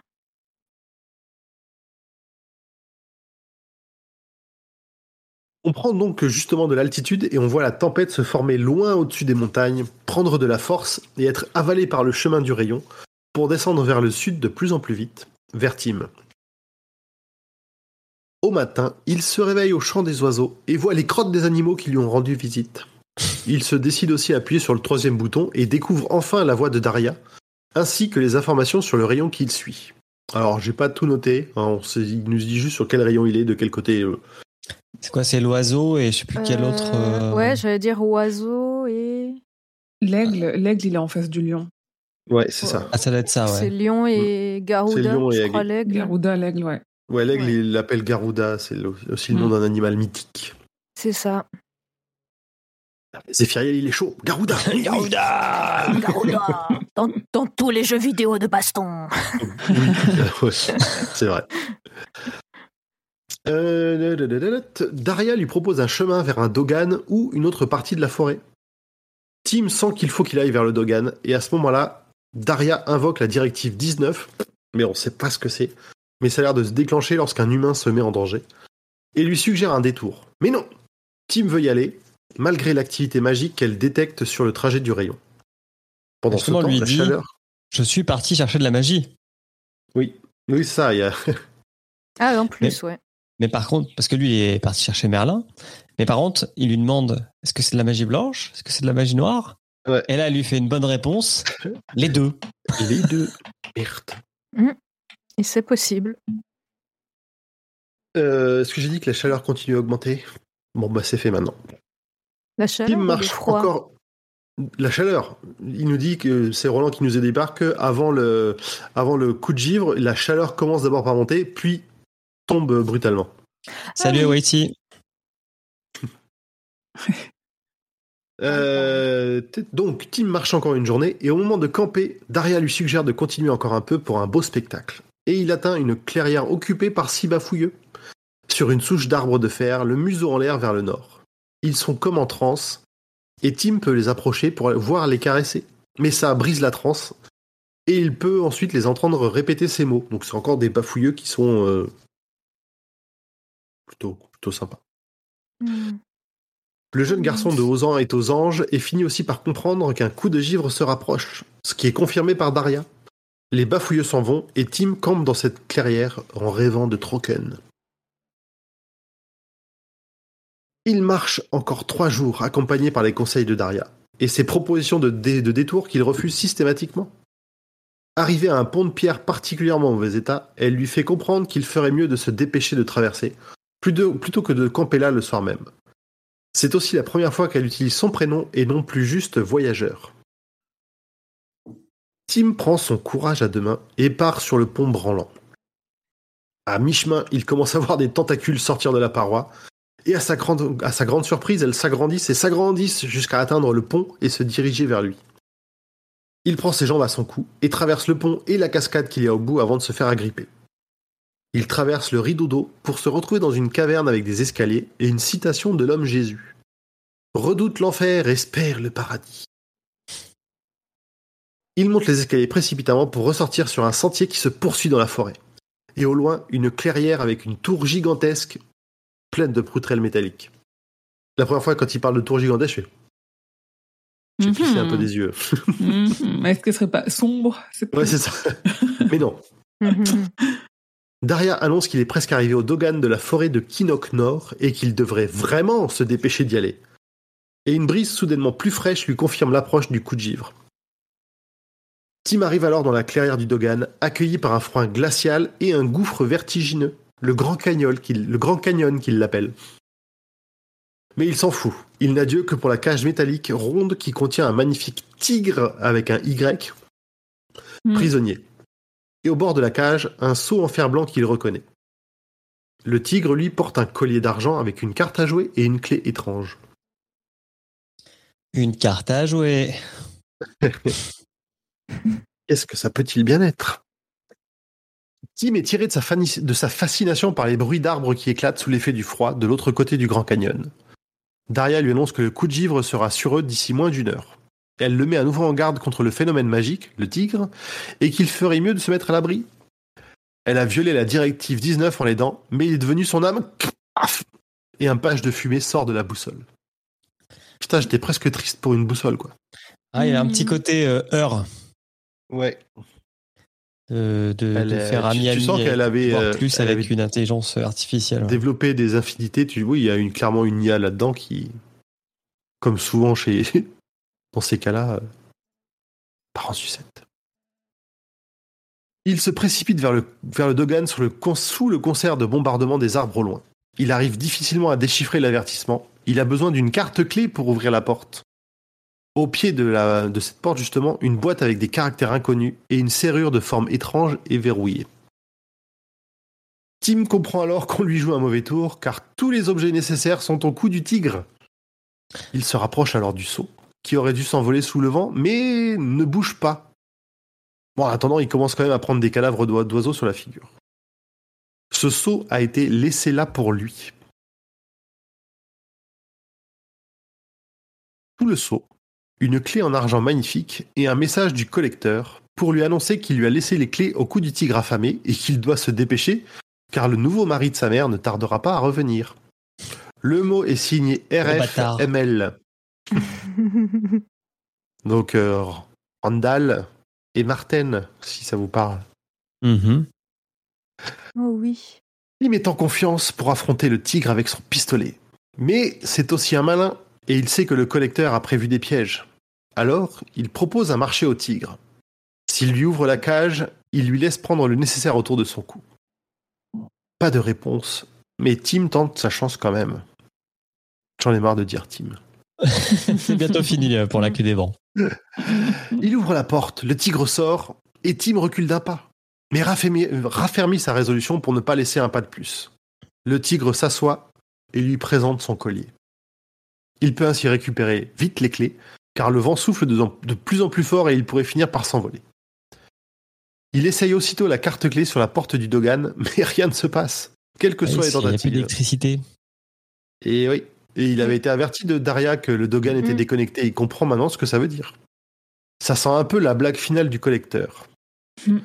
Le tigre le pousse à ouvrir la boîte au pied de la porte. L'étrange clé y pénètre et dedans, trois objets qui paraissent inutiles. Une grande plume blanche, un petit flacon marron et une serviette en coton toute simple. Pardon. La tempête s'intensifie et fait s'envoler la plume. Elle est quand même rattrapée par le tigre qui la rend intime. Il veut s'éloigner du, du Dogan pour ne pas être piégé par le vent contre la porte. Mais il souffle tellement fort qu'il a du mal à respirer. Le tigre à côté, plutôt calme, gronde et lui tend la serviette qui, en se dépliant déjà, a quadruplé de taille. Surprise Putain, une serviette décathlon. Une microfibre. Exactement. Ah, L'histoire ne le dit pas. Ça pourrait. La technologie euh, Décathlon ouais, peut, peut être présente dans l'entremonde. et en plus, elle ne semble pas affectée par, la, par le vent et pend mollement dans la, dans la main de Tim maintenant. D'un côté de la serviette, l'air est glacial avec le vent qui souffle de plus en plus fort, et de l'autre, il est immobile et chaud. Donc Tim continue à essayer d'agrandir la, la serviette suffisamment pour pouvoir inviter le tigre, pas de manière très rassurée, à se mettre à l'abri lui aussi. Il le fait et s'endort rapidement. Sa présence est intimidante, mais Tim se laisse bercer contre lui et finit par s'endormir. Moi aussi, je veux un gros tigre comme ça. Oh ouais, mais trop. En plus, avec les illustrations, ça donne Ah ouais. encore plus Ouais. envie. Les images, elles, sont, elles pètent encore. Jaylee, Jaylee, je sais pas euh, comment on prononce. je voulais remercier Las Galen de nous follow. Merci. Allez. C'est parti. Il rêve d'étoiles et du temps filant, comme un trou de serrure qui permet de regarder au travers en sentant le vent sur nos joues, le souffle de l'univers. J'ai pas tout compris là. Alors que pourtant c'est le moment où ça fait référence directement au titre et je... Ouais, c'est c'est ce que j'allais dire, effectivement. C'est trop mystique. Ouais, mais là, sous acides, on a dit. là, je l'ai, l'ai pas eu là. Oh, ça, ça va encore, là. C'est des petits acides. C'est une, une descente. une descente d'acide. Une petite pause pipi et sandwich dans le froid, qu'il partage avec le tigre d'ailleurs, hein, et retour au dodo en attendant que le le coup de chien. Le... ouais, j'ai pensé pareil. je, Pardon. je me- je me- je me doutais que quelqu'un le noterait quand j'ai écrit cette phrase. Aux alentours de midi, Tim se réveille à nouveau. Le temps s'est calmé et ils peuvent s'étirer un beau coup. Le tigre insiste pour qu'il ouvre la boîte dans laquelle il ne reste qu'une fiole avec ce qui est probablement un médicament. Il comprend alors qu'il doit lui en donner avec le compte goutte intégré. Il le fait doucement jusqu'à ce que la transformation du tigre ait lieu. Ça a l'air vachement douloureux le changement et il se retrouve enfin nez à nez avec Merlin. Celui-ci salue le jeune Tim et lui confie le reste du médicament. Il en aura besoin pour les yeux de sa mère. Bonne nouvelle. Mhm. Il dit aussi que le collecteur n'est pas responsable de son état. Il ne faisait qu'obéir aux ordres du roi rouge. Dans le texte. Alors je me demandais si c'était une traduction euh, foireuse ou si tu te souviens, Ouais, je pense Émeric, que c'est par exemple. cramoisi quand même. hein. Oui, oui.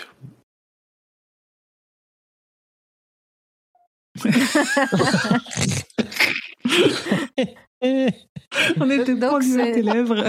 Excuse-moi, je t'ai pris au dépourvu là. Donc c'est une mauvaise trad. On t'a posé deux questions, il t'a dit oui. D'ailleurs, j'ai une question pour ça. Il est pas là.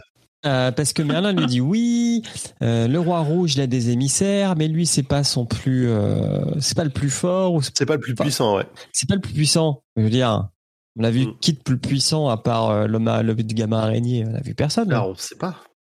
Mais c'est un juste pour- conte. C'est juste pour nous dire qu'il y a pire. Il y a Mm, pire C'est un, ailleurs. c'est un conte, donc potentiellement il y a, il y a des trucs qui sont pas euh, Hmm. Moi je trouve, parce que dans les contes c'est jamais 100% la, la réalité, t'en rajoutes un peu quoi. Ok. Parce qu'on est bien d'accord tous qu'avec ses, avec ses initiales, c'est Randall Flag, Oui. le collecteur. Oui, oui. oui. Oui. Y a pas de problème. Ok. Donc Merlin nous explique justement que le collecteur a probablement dépassé ses attributions en envoyant Tim se... en, attribu... en, euh, en envoyant Tim jusqu'ici. Il sera puni par le roi et on ne le verra probablement plus collecter les impôts. Merlin, en mode perforas de la prophétie, prédit que Tim poursuivra sa route loin de l'arbre Ptar et qu'il portera d'autres armes plus lourdes que ce quatre coups. Mais en attendant, il doit retourner à son village soigner sa, mère et sur- surtout, surtout, lui remettre la hache de son père dès qu'il arrive. Il garde la pièce qu'il aura jusqu'à sa mort, mais la hache doit revenir à sa mère. Et il ne veut pas donner plus de détails. Merlin récupère... dit, c'est pas parce que tu ne l'as pas vu le plus puissant qui n'existe pas, j'aurais dire, si dans sept livres, dont certains font 900 pages, je ne l'ai pas vu, il n'existe pas. Il y a un moment, faut pas jouer avec mes couilles, comme on dit dans Kinect, hein.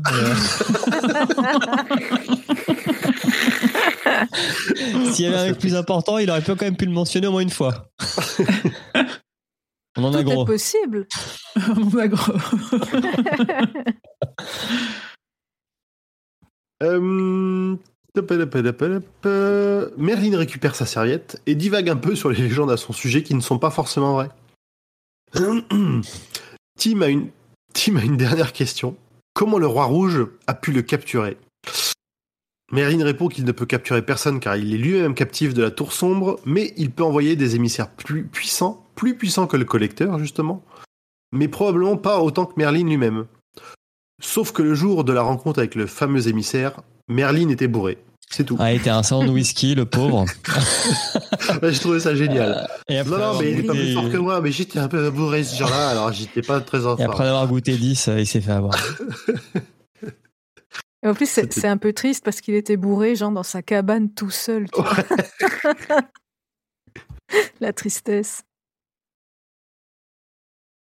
Euh, Merlin, fait en- en- Merlin fait ensuite asseoir Tim sur la serviette, lui fait prendre la plume de faucon, qui est en fait une plume de Garuda, le gardien à l'autre bout du rayon, et lui fait répéter ses instructions.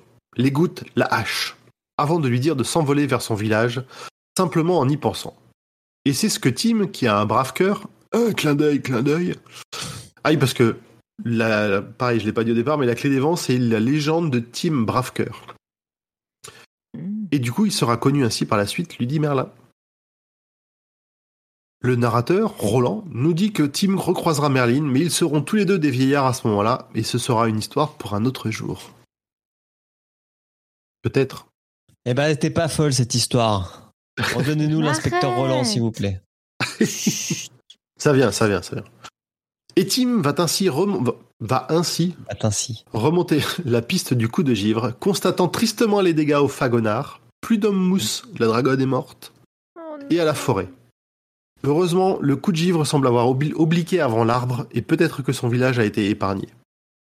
Il touche terre à l'orée du bois de Florus, replie la serviette et court vers chez lui. Le village semble avoir subi, avoir surtout subi des dégâts matériels, et Tim arrive rapidement chez lui.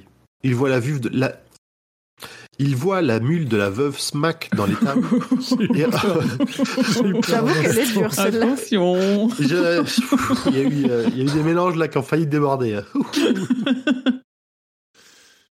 Euh, la veuve donc dort dans le fauteuil face à la cheminée et il veut la préserver. Il monte retrouver sa mère pour un moment touchant et lui met les gouttes dans les yeux. Ça fonctionne et elle voit à nouveau le visage de son fils. Eh, mais je connais cette histoire, c'est Princesse Sarah Ouais, il y a Cor aussi qui dit que c'est Aladdin. Oui, j'allais dire, on vient d'avoir Aladdin. Avant, on a eu euh, Dark Dumbledore. Donc, euh, je crois qu'on n'est plus à ça près, tu vois. Ouais, je sais pas, hein, le fait d'être bourré, ça serait bien un coup de Dumbledore. Je le verrais bien faire ça.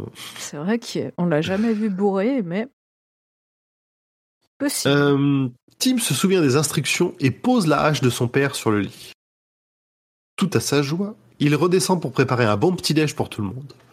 En voulant réveiller la veuve, il Ah, constate avec horreur. pas deux fois, pas deux fois. Euh, il constate avec horreur qu'on lui a tranché la gorge. Et au moment de hurler, il se fait lui-même saisir à la gorge par son beau-père.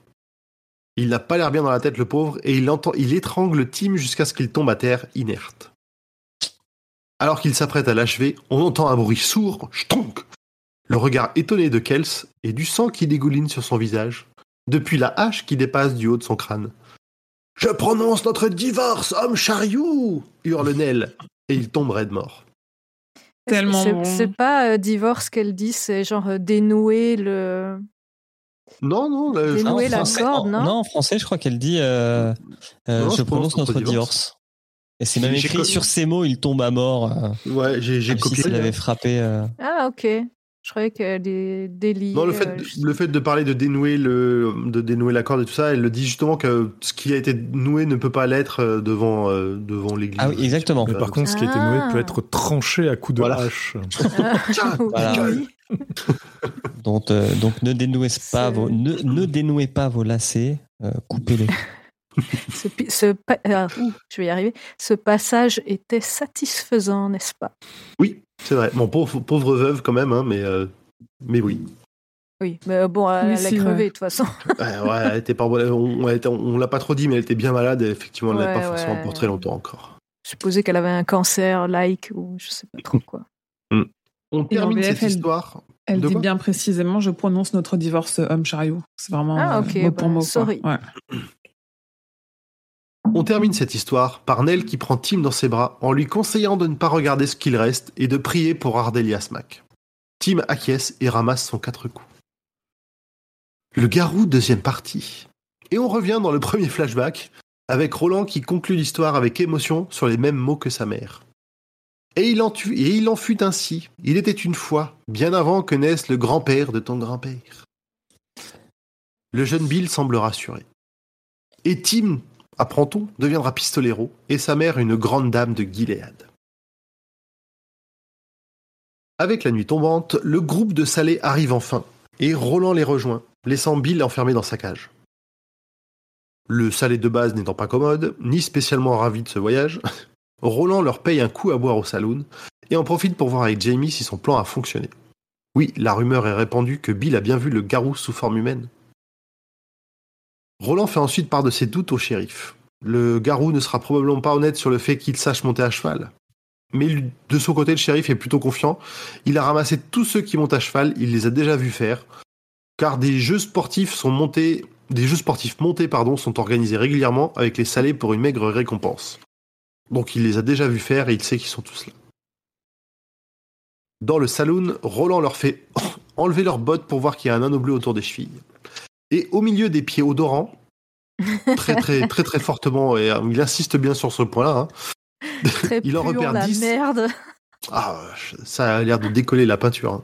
hein. Il en repère 10 qui vont l'accompagner vers la prison. Donc avec le tatouage dont on a parlé Avec le, l'anneau. C'est ça, l'anneau bleu. Roland prend Ah, le doyen des salés à part. C'est un Hmm tatouage, je suppose. Oui, c'est ça, Ah, c'est oui, c'est ce qu'il lui dit. Ou Donc un il prend le doyen. Ah non, c'est Malabar. c'est. Pardon. Roland prend le doyen des salés à part pour essayer d'obtenir des infos. Il a l'intuition que c'est pas lui de toute façon. Il n'est pas d'une grande aide, mais lui dit qu'ils ont tous vu une brèche au fond de la mine avec une lueur verte qui bat comme un cœur et qui leur, et qui leur parle. Tous ont été touchés par la lumière. C'est plutôt mauvais signe. Mhm. Jamie est parti chercher la balle en argent chez le forgeron, et Roland gagne du temps et essaye de rassurer Bill avant la confrontation. Le petit garçon fera semblant d'être Tim pour essayer d'avoir son courage. Les salés passent une première fois, mais sans succès. Et. Alors, j'ai marqué Tim. J'ai marqué Tim, non, en fait, Bill demande à Roland de les faire repasser en levant leurs pantalons, car il y en a un qui doit avoir un anneau bleu différent, avec une tache blanche. Et là, toutes les pièces du puzzle se mettent en place dans l'esprit de Roland. Effectivement, un des salés a une cicatrice qui coupe le tatouage bleu. Il s'appelle Hang, et une fois son nom révélé, le doyen se jette sur lui en colère et l'accuse d'être allé dans le feu vert, et que c'est là qu'il aurait récupéré cette antique montre qu'il a autour du poignet. C'est le moment que choisit Hang pour subir une transformation hideuse, tout d'abord en serpent géant en Pookie pour tuer le doyen, mais Roland, vif comme l'éclair, réussit à tirer son unique balle d'argent dans la tête du serpent, qui reprend forme humaine une fois mort. Bill, lui, est en train de hurler, et ne veut pas que Roland le quitte. Ils dormiront tous les trois avec Jamie dans la cellule de dégrisement pendant que le reste de Debaria fête la mort du garou. Le lendemain, il retourne, il se, réparer Titeuf et faire un arrêt à Sérénité voir Everline qui a promis quelque chose à Roland une fois l'affaire réglée. Elle les accueille à bras ouverts et même Sœur Fortuna a l'air d'aller mieux à cette nouvelle. Everline promet qu'elle prendra soin du jeune Bill tant qu'il n'aura pas de moustache et qu'elle saura où l'envoyer ensuite. Et Roland lui confirme qu'on s'occupera bien de lui à ce moment-là. Ils ont le droit à un festin de remerciements et à la fin du repas, ils se retrouvent dans les quartiers privés des... Enfin, ils, au singulier, se retrouvent dans les quartiers privés d'Everline. Pour avoir une private dance, non? Quand il a lâché sa dernière barrette d'or.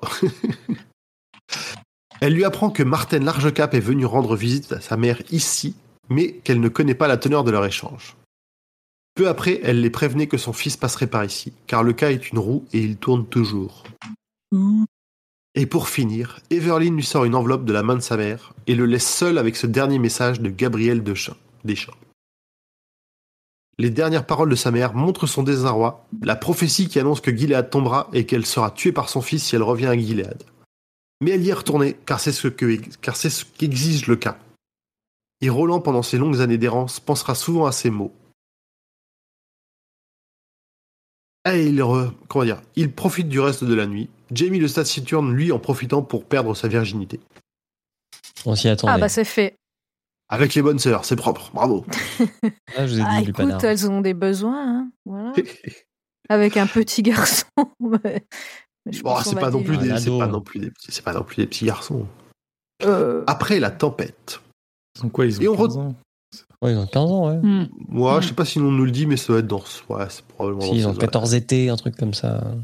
hmm. C'est après l'aventure avec, euh, avec Suzanne Delgado. Qu'ils ont 14 ans. Oui. Oui. Ah oui, oh putain, c'est vrai. J'avais oublié. Ah, oulala, ouais. On s'en rend pas compte qu'ils sont vraiment aussi jeunes. Non, à part au début de l'histoire où on les prend pas au sérieux, mais après, euh, Ouais. ça disparaît. On retourne donc au temps présent de notre catette. La fin de l'histoire arrive. Eddie rompt le charme avec une connerie et il constate que la nuit est passée. Roland fait fuir les ténèbres avec cette histoire. Il leur dit qu'ils ont encore une journée à passer ici avant qu'il fasse assez chaud pour reprendre la route. Il leur conseille de dormir, ce qu'ils font tous, Jake s'endormant en imaginant Roland petit garçon isco- écoutant les histoires contées par sa mère. À leur réveil, la tempête est passée. Susanna profite de cet instant de calme pour discuter avec Roland. Elle veut savoir quels sont les derniers mots de la lettre qu'il ne leur a pas dit. Il s'agit d'un dernier message laissé en haut-parlé par sa mère. Je te pardonne, peux-tu me pardonner? Susanna pleure à ces mots et lui demande sa réponse. Il répond simplement oui et reprend une activité normale pour le petit déjeuner. Stoïque. Ouais. Ils passeront Ah, encore? Une nuit dans le hall? C'est normal parce que c'est- c'est dur cette question. Donc, euh, Ah oui, C'est oui, Roland. oui. Et puis c'est c'est Roland. hein. Quand tu dis euh, Roland petit garçon, moi j'imagine un enfant avec la, la tête de Clint Eastwood, mais quand il a 60 ans. Ouais, c'est ça. Benjamin C'est un truc Button. bizarre. Le choc. Euh, ils passeront encore une nuit dans la hall, échangeront d'autres histoires et reprendront le sentier du rayon en direction de Calabrine Sturgis, de Tonne Foudre et de la Tour Sombre. Ouh. The End. Ta, ta, ta. Ouais, c'est quand même bravo. cool. Les histoires sont chouettes. Eh ben merci. Mais tu vois, enfin, j'ai essayé hein, de, de, de réduire un maximum, mais c'était, c'est, avec cette histoire-là, j'ai trouvé que c'était vraiment très difficile vu le nombre de détails Je comprends. importants pour la suite qui était, qui était dedans. Bah, il y a trois bien. histoires en 300 pages, donc tu peux pas. euh, quand, quand il fait en fait des, des histoires aussi courtes, il, il fait pas de diarescription et tu peux pas sauter trois pages si tu veux garder l'essentiel, quoi. Donc c'est normal. Oui, c'est, clair. C'est comme si c'était, c'est comme si on avait fait trois nouvelles, hein, tu vois. Donc euh, Ouais, c'est c'est, plutôt bien résumé, au contraire, simple et efficace. Allez, on passe à la suite. Oui. Et du coup, la prochaine euh, histoire pour enfants, c'est Titeuf le Chocho. Tu te- C'est pour juste. Ça pas. Bah déjà que j'avais fait, euh, putain, comment je l'avais appelé euh, euh, Charlot le TGV Ah oui, Charles le TGV. Vrai. dans les théories pour ceux qui n'ont pas la ref. qui rappe d'ailleurs. Eh ben, merci beaucoup, Grand Poil. Merci. Euh, du coup, on passe à l'importance du livre dans la bibliographie et l'univers de King. C'est parti. Virgule.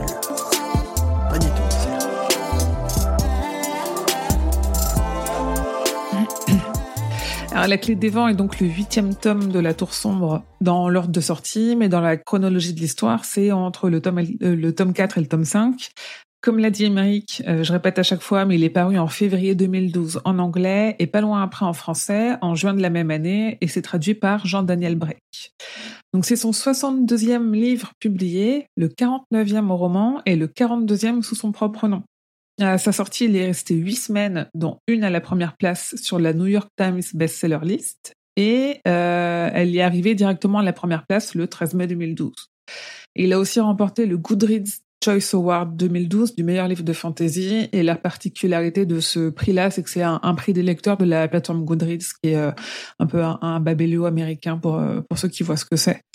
Parce qu'il est sorti Euh, d'autres en fantasy cette année-là, ça me paraît quand même un peu. euh, J'ai l'impression quand même que le nom de King y a fait plus que Oui. vraiment euh, le contenu. En vrai, c'est surtout ça. À chaque fois qu'il est dans les sélections Goodreads, il gagne parce qu'il a juste euh, beaucoup de gens qui adorent ce qu'il fait et qui, qui votent un peu aveuglément. Et moi, la première, hein, tu vois, tu te dis, euh, c'est King, je l'adore. euh, et t'es pas là.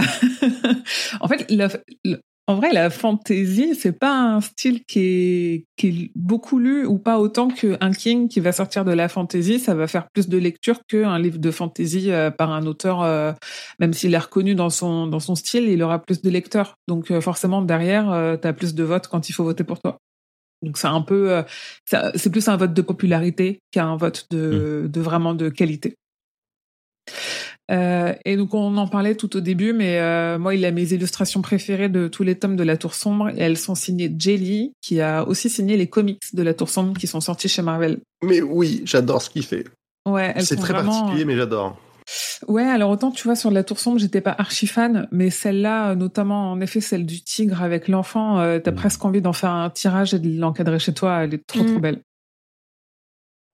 Alors cette histoire, on en entend parler pour la première fois le 18 mars 2009, c'est très précis, hein, quand USA Weekend rapporte que King a déclaré en décrivant une idée qu'il avait pour une nouvelle histoire courte qu'il avait eue récemment, euh, qui pourrait trouver trois autres histoires du même genre et faire un livre qui serait presque comme des contes de fées modernes. Donc comme d'hab, ça fait son petit bonhomme de chemin et petit effet boule de neige, il rajoute des bouts par-ci, des inspirations par-là il se dit qu'au final, ça pourrait faire un roman et notamment un nouveau roman de son cycle La Tour Sombre. Et cette info, il la confirme, enfin cette idée, il la confirme euh, lors d'un événement promo pour la sortie du roman Dome à New York le 10 novembre 2009. Et le lendemain, euh, puisque le hasard fait bien les choses, son site officiel publie l'information selon laquelle il prévoit qu'il faudra au minimum huit mois avant qu'il puisse commencer à écrire ce nouveau tome. Mais en tout cas, euh, il a officiellement déclaré qu'il a l'intention d'écrire euh, d'écrire ça. Donc, moins d'un mois après, le 1er décembre 2009, il publie un sondage sur son site demandant aux visiteurs de voter pour le roman qu'il devrait écrire ensuite. Donc soit, ouais, ça c'est rigolo. Soit il écrit un nouveau livre du cycle de la Tour sombre, soit il écrit une suite à Shining. Donc vous l'aurez compris, euh, la clé des vents était face à ce qu'on connaît aujourd'hui sous le nom de Doctor Sleep. Et Ah, à quel- votre avis, Quel troll. qui a gagné à ce moment-là? Parce qu'il il a fini par sortir les deux, mais lequel euh, a eu le, le, le vote de popularité hein, Parce que c'est encore une fois un vote de popularité. euh, Ah, je dirais la tour sombre. Assez étonnant. J'aurais dit. euh, Moi, spontanément, je me dis il y a plus de gens qui aiment Shining que de gens qui aiment la Tour sombre, mais je pense qu'il y a peut-être plus de gens qui ont envie de revoir le cathette que de gens qui ont envie de revoir Daniel. Ouais, Torrance. puis je pense que quand Bah- pour, pour, pour avoir ce sondage, pour trader sur son site ou ce genre de choses, c'est que t'es dans la partie, dans la branche un peu, C'est pas ça. hardcore, mais assez, assez Ouais. forte des fans et que. Mm. C'est ça, c'était, bah, j'imagine, sur, euh, sur son Twitter, et globalement, euh, c'est tout des, des fanboys, fangirls, quoi. Donc, euh, Je sais pas du ça tout. paraît logique. euh. Donc il y a quasiment 12 000 votes, euh, ce qui est quand même pas mal pour, pour 2009. Hein. Et parce qu'il n'a pas, il y a pas de relais sur son compte Twitter avec, avec des millions d'abonnés. Et à la fin, il y a seulement une cinquantaine de votes qui séparent les deux titres. Et c'est la suite Hmm. de Shining qui l'emporte. Mais parce Ah. que King, Mmh. c'est un punk et il fait ce qu'il veut, il sortira quand même en premier la clé des vents. et puis, ce que euh, je dis, c'est un gros troll. et puis bah un jour, il, éventuellement, il sortira Doctor Sleep en 2000. euh, Du coup, bah, l'année d'après, 2000, euh, 2013, il a sorti Doctor Sleep. Euh, côté connexion, à part le fait que c'est dans la tour sombre, euh, on, on l'a vu, on l'a relevé, euh, le collector c'est Randall Flag. Et on a aussi un petit lien avec Désolation, mais si j'en dis plus, je vais spoiler un peu Désolation, donc on en restera là pour aujourd'hui. Et c'est tout pour moi. Ok. Merci beaucoup. Merci. Merci à vous. Merci beaucoup, Émilie. Euh, pendant que tu faisais ta chronique, je me suis amusé sur Dolly à faire euh, un Teen Clint Eastwood Cowboy Read a Later in a Monastery. Ça fait Ah. des trucs bizarres. Ah ouais, dans cette tête de jeune blanc euh, chelou là. Tu Ouais. veux pas la partager à nos amis sur Twitch Histoire de faire des cauchemars. Ah si, si, je peux. Let's Hop. go. Voilà, regardez cette belle image. Ah là là. Et ça remplit tout ce que tu as mis. Mhm, effectivement. Ah, t'as, t'as- t'as vraiment mis Clint Eastwood dedans Ouais, ouais, le Clint Eastwood il est passé à la trappe. hein. Ouais, là, il y a pas trop. hein. Même j'avais j'avais regardé des gens qui s'amusaient avec ça et j'étais là, ouais, si t'es précis, il y a moyen, tu vois. Ouais, faut être précis. Effectivement. Oui, il faut être assez précis. Ouais, et t'as des mots-clés, enfin, ils t'expliquent tout sur le site, mais il faut- j'avais la flemme. Mais voilà. Les- les- les- la nouvelle saison de Game of Thrones utilise une IA pour générer en live, ou en tout cas dans les 5 minutes, des, des arrière-plans uniquement euh, grâce à. Alors, il faut, ils ont des spécialistes avec eux pour le faire, mais ils te font ça en live et ça- c'est bluffant, quoi. Ok. Non, mais ça m'étonne pas. Tant que t'as les ressources euh, et que, tu, et que tu les précises, c'est assez logique en vrai. Ça fait le. Disons, la... bah, quand tu dessines, Money. il y a, il y a une logique, tu vois. Tu dis, bah, je vais faire ça, ça, ça. Donc, euh, pour moi, ça fait partie du, du truc. On est d'accord qu'il n'y a pas d'adaptation hein, de ce livre. Non, on peut passer, on peut passer à On peut passer à la théorie de Hurde. Est-ce qu'il n'y a pas.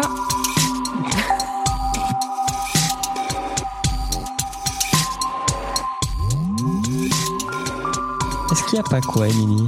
Non, c'est de ma faute, je lisais le chat et donc du coup j'ai pris le train en retard. Euh, non, non, je- euh, mais du coup c'est une question, c'est une question pour Grand Poil parce que je me suis vraiment pas du tout intéressée aux, aux comics. Il n'y a pas une partie de la clé des vents qui est, qui est traitée euh, en comics, pas du tout? Non, non, non. Ok, ok, très bien, merci. Ça valait le coup. Je, je- je bois un petit coup. vas-y. The Ah, tu floor vois, is yours. mon intervention était d'utilité publique. La dame s'hydrate. Pendant que Emmerich fait un Mais cul je- sec euh, de. J'aurais pensé que ta question La était plus longue. C'est de l'eau. Pardon. Alors allons-y. Revenons un peu en arrière, voulez-vous? Souvenons-nous de la théorie du tome 4 de le- du cycle de la Tour Sombre. Je vous la fais courte, elle était facile. Les chats ninjas balançaient des objets ou des idées, faisant évoluer l'histoire dans l'histoire selon leur désir ou leur hasard. Mais, lorsqu'ils décidèrent de tous faire la sieste, il était déjà 13 heures après tout, ils furent réveillés par un grand bruit. Mais ça ne va pas du tout, cette façon de faire. un premier chien samouraï apparut dans l'encadrement de la porte, suivi par trois autres. Il faut rajouter de l'héroïsme, des combats, plus d'épées. Ils s'engaillardirent d'un hurrah collectif et le chef, un berger allemand, prit la parole. Je veux une histoire de loup-garou qui soit effrayant. Non, mieux, un loup-garou, mais il peut se transformer en n'importe quoi d'autre. Genre une chaise. Je pensais plutôt à d'autres animaux impressionnants, un tigre, un ours, un serpent géant, hein. Je valide qu'il en soit ainsi. Le dalmatien, avec de belles épaulettes dorées, s'avança. Moi, je veux une histoire avec un chien noir qui va collecter l'argent des paysans. Il serait très méchant. Il pourrait être un pitbull. Soit, commença le chef, mais ça n'a rien à voir avec l'histoire du loup-garou. On n'a qu'à dire que le héros raconte une histoire. De toute façon, les chats le font déjà. On est dans une histoire de l'histoire, et je vous, je vous le rappelle. Ils grognèrent tous dans leur direction et les, na- et les chats ninjas feulèrent. Qu'il en soit ainsi, accepta le berger allemand. Moi, moi, dit le chihuahua en sautillant, armé d'une mini-dague à sa mini-ceinture.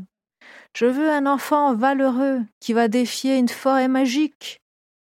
Eh bien, c'est plutôt précis. Qu'il en soit ainsi, valida le chef. Le bouledogue et sa jupe mordorée demanda une jolie fée, car c'est mignon et ça manque de mignonnerie, cachant la rougeur de ses joues. Qu'il en soit ainsi. Tous, y compris les chats ninjas planqués en hauteur, regardèrent le dernier chien samouraï, un Shiba portant un long sabre à l'envers. Je voudrais. Oui. Je voudrais qu'un personnage fasse seppuku. Tous les chiens ronchonnèrent et les chats eurent une mine de dégoût. Ah non, c'est dégueulasse, trop de boyaux et une tête tranchée. Ils se chamaillèrent tous. Le berger allemand intervint. Trop compliqué ta demande. En plus, c'est un acte de suicide. Je vois pas le rapport. Et c'est tout un rituel à mettre en place. Il y a déjà assez de pages. Pardon, chef, je vais de ce pas me couper un doigt. Tous le stoppèrent dans son élan désespéré.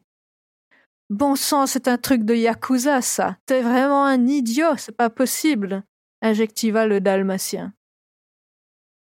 Je le décide. Il y aura des morts et du sang, mais pas de seppuku. Qu'il en soit ainsi. Tous les chiens samouraïs félicitèrent le berger allemand. Bien, notre devoir est accompli. Retournons auprès de nos vassaux, chers camarades. Ils se dispersèrent, laissant les chats ninjas en plan. Soliman le Grand se massa les tempes, réfléchissant à qui il pourrait filer le boulot de remettre en place ce désordre. Cette histoire d'histoire d'histoire est dédicacée à Kay Morrigan, qui me glissa à l'oreille que des chiens ninjas, ça serait rigolo. Qu'il en soit ainsi. Samouraï. Qu'est-ce que j'ai dit? Chien Ninja. samouraï. Ah oui, pardon. c'est l'habitude.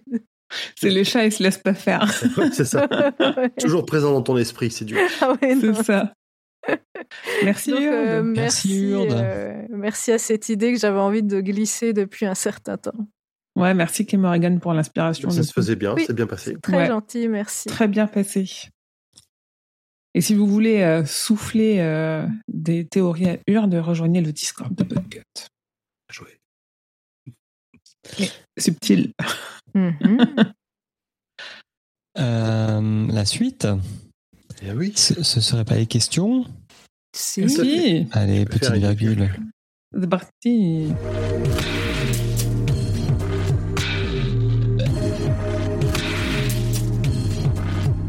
Sur le Discord de Podcut, Juju Pink nous demande, enfin nous dit, chouette, un nouvel épisode du roi. Si vous pouviez, euh, emoji cœur, si vous pouviez, euh, en quel animal souhaiteriez-vous vous transformer? Bisous les loulous.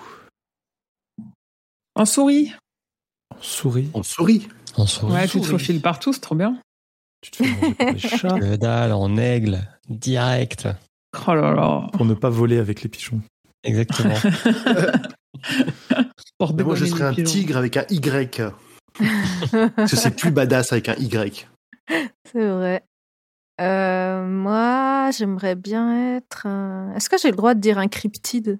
Tu sais, euh, les animaux qui n'existent vas-y. pas. Euh, bah, genre, euh, ouais, le, le Loch Ness, le Nessie, ce serait pas mal. Parce que je crois Loch que- Ness? Comme ça, Ah bah en dragon si sinon. t'existes ou pas. Bah oui, parce que je- il me semble que ça a été globalement prouvé qu'il n'existait pas, donc ce serait encore plus drôle. Donc, euh, ce serait pas mal. Bon bah let's go dragon alors. Dragon ou souris. Ah, oui, c'est tout ou rien par, par C'est chez toi, proche. là. Écoute, euh, voilà. Personne dit en chat pour pouvoir fumer des cigares et jouer au baby-foot toute la Eh journée. oui, écoute rien les chats. J'ai hésité avec le Pour être chat, un ninja. Mais attention, hein, pas, pas comme Church, hein, pas pour qu'on me coupe les roues doudou et que je fasse ça, écraser par un camion. Les roudoudous. Ah oui. Euh, Ensuite, on- euh, on se dit. Suite.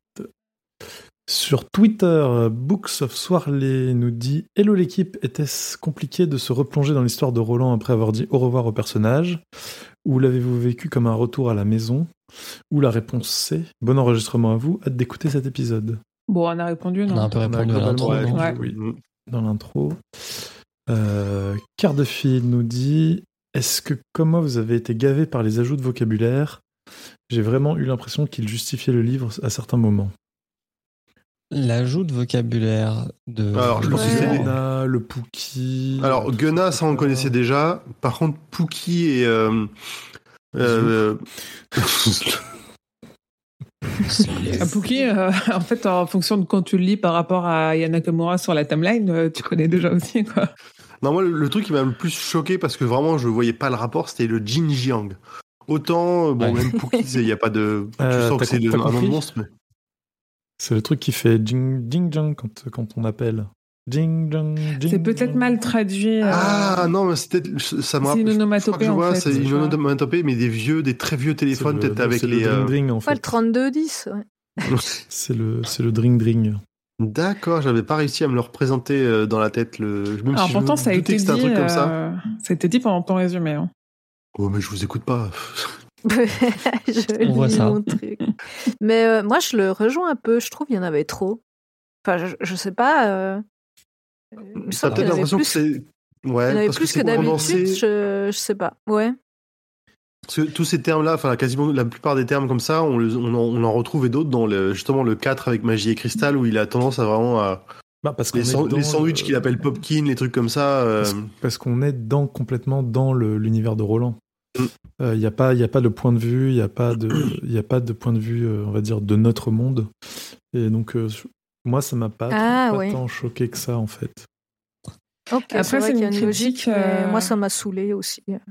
Je, voilà.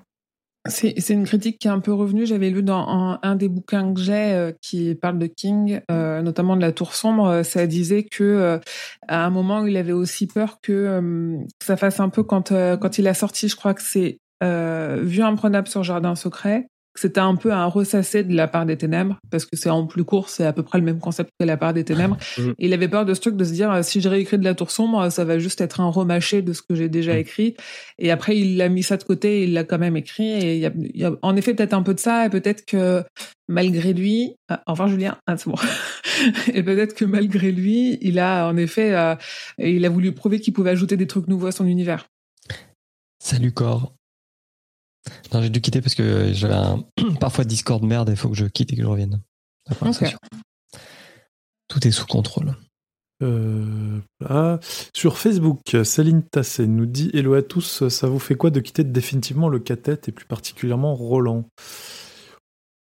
Ben, je Bon, pense on que l'a le cathète, quitté, on, ouais, a depuis le déjà sept, hein. on a déjà fait notre deuil à la fin Ouais. de- du Au 7. tome en fait. 7. En fait, à Ouais. chaque fois qu'un personnage est mort, on a plus ou moins fait le deuil derrière grâce à la façon dont l'histoire avance. Et enfin.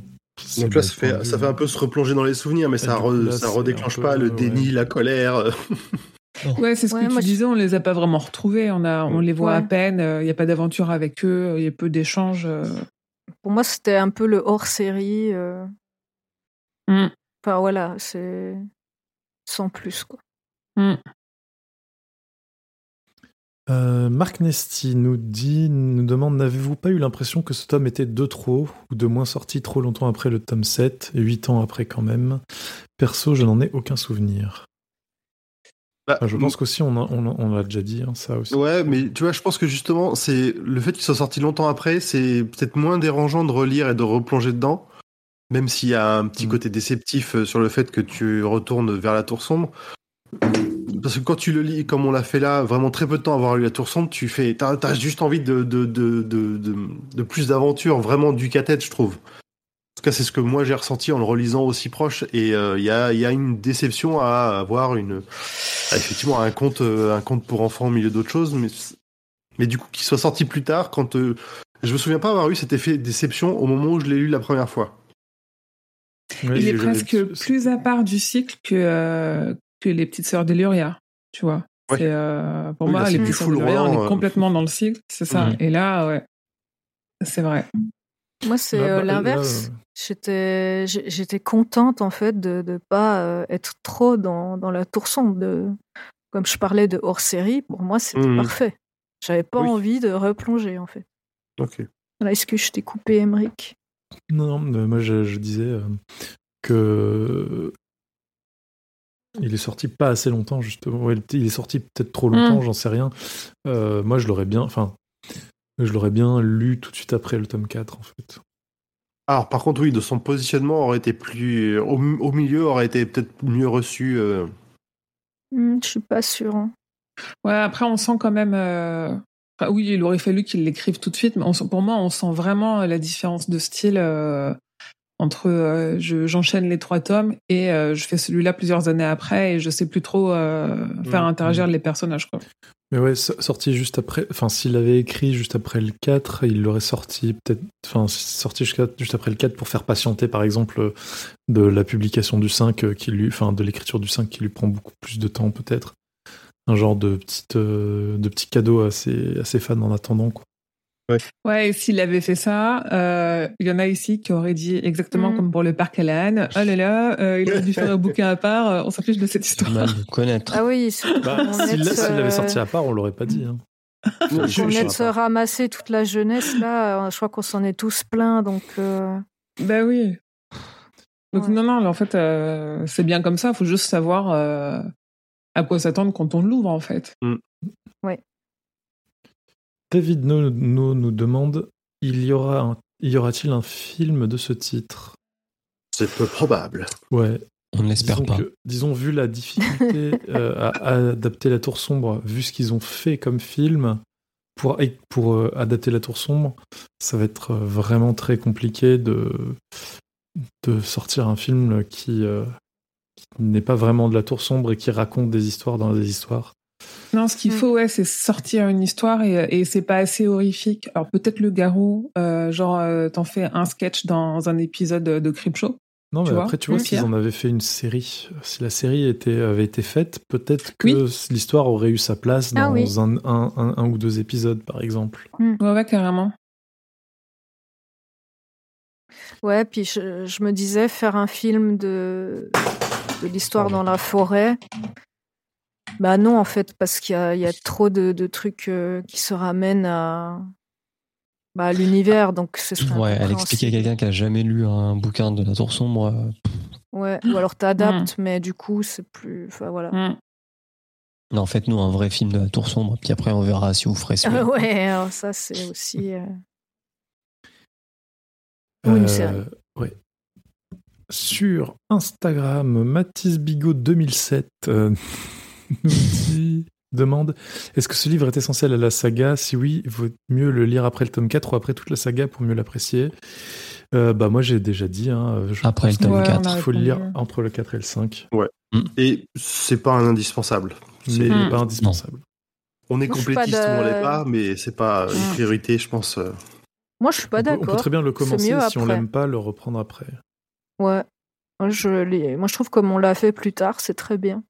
Ça fait vraiment le beaucoup, bonus. quoi. euh, Ouais, je vois beaucoup d'abonnés, euh, notamment sur le groupe Facebook, qui disent euh, qu'ils aiment bien euh, faire un peu comme on a fait, mais en laissant un peu plus de temps entre la fin Oui. des sept Mm. tomes et ça, avec un peu, euh, on retrouve l'idée d'épisode de Noël qui a été évoquée tout à l'heure, de une petite gourmandise euh, plusieurs mois après pour euh, revenir et retrouver un peu de l'univers, pas forcément le cathète, mais retrouver un peu de l'univers qu'on a aimé, parce qu'on reste quand même dans, dans l'entre-deux-mondes avec des contes, des légendes, ce genre de choses, un truc un peu épique et, euh, De la et ça peut ça peut se déguster comme ça, quoi. C'est ce que j'allais dire, la, la base, euh, enfin, une des bases de la Tour Sombre, c'est aussi de raconter des histoires quelque part. Ouais, C'est complètement. aussi la, la Ouais, ouais. logique du truc, quoi. Mm. Donc, c'est c'est pas non plus le bonus débile, quoi. C'est- Il y a quand même une logique euh, là-dedans.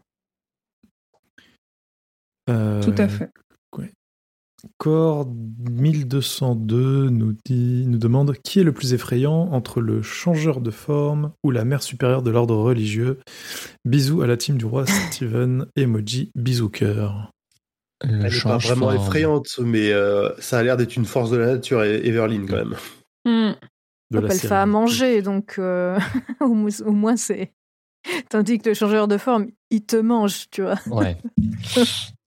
Il n'y a pas de commune mesure entre les deux. Par contre, j'aimerais bien être le changeur de forme. Ça a l'air vachement Ah. cool. Alors, ensuite, sur le Discord de S- euh, SKF, Stephen King Que France. peuvent bien dire ces initiales On se demande. Euh, c'est le Discord officiel de Stephen King. En Ah oui. français. En France, oh oui. Mais il est, il est français. Son vrai, son vrai prénom c'est Steve et on le prénomme, et on le Steve. surnomme Steven, quoi. Steve King. Mhm. Steve. Euh, St- Cypher S nous dit Bonjour, bonsoir, les courageux podcasteris. Est-ce Oui. que ce volume était nécessaire? J'ai la grosse impression de retomber dans les travers du tome 4 avec la jeunesse de Roland. Moi, j'aurais préféré un peu plus de contenu sur l'apprentissage de Pistolero d'Eddie, Susanna et Jake. Alors j'ai toujours un problème avec euh, avec la notion de nécessaire en fait.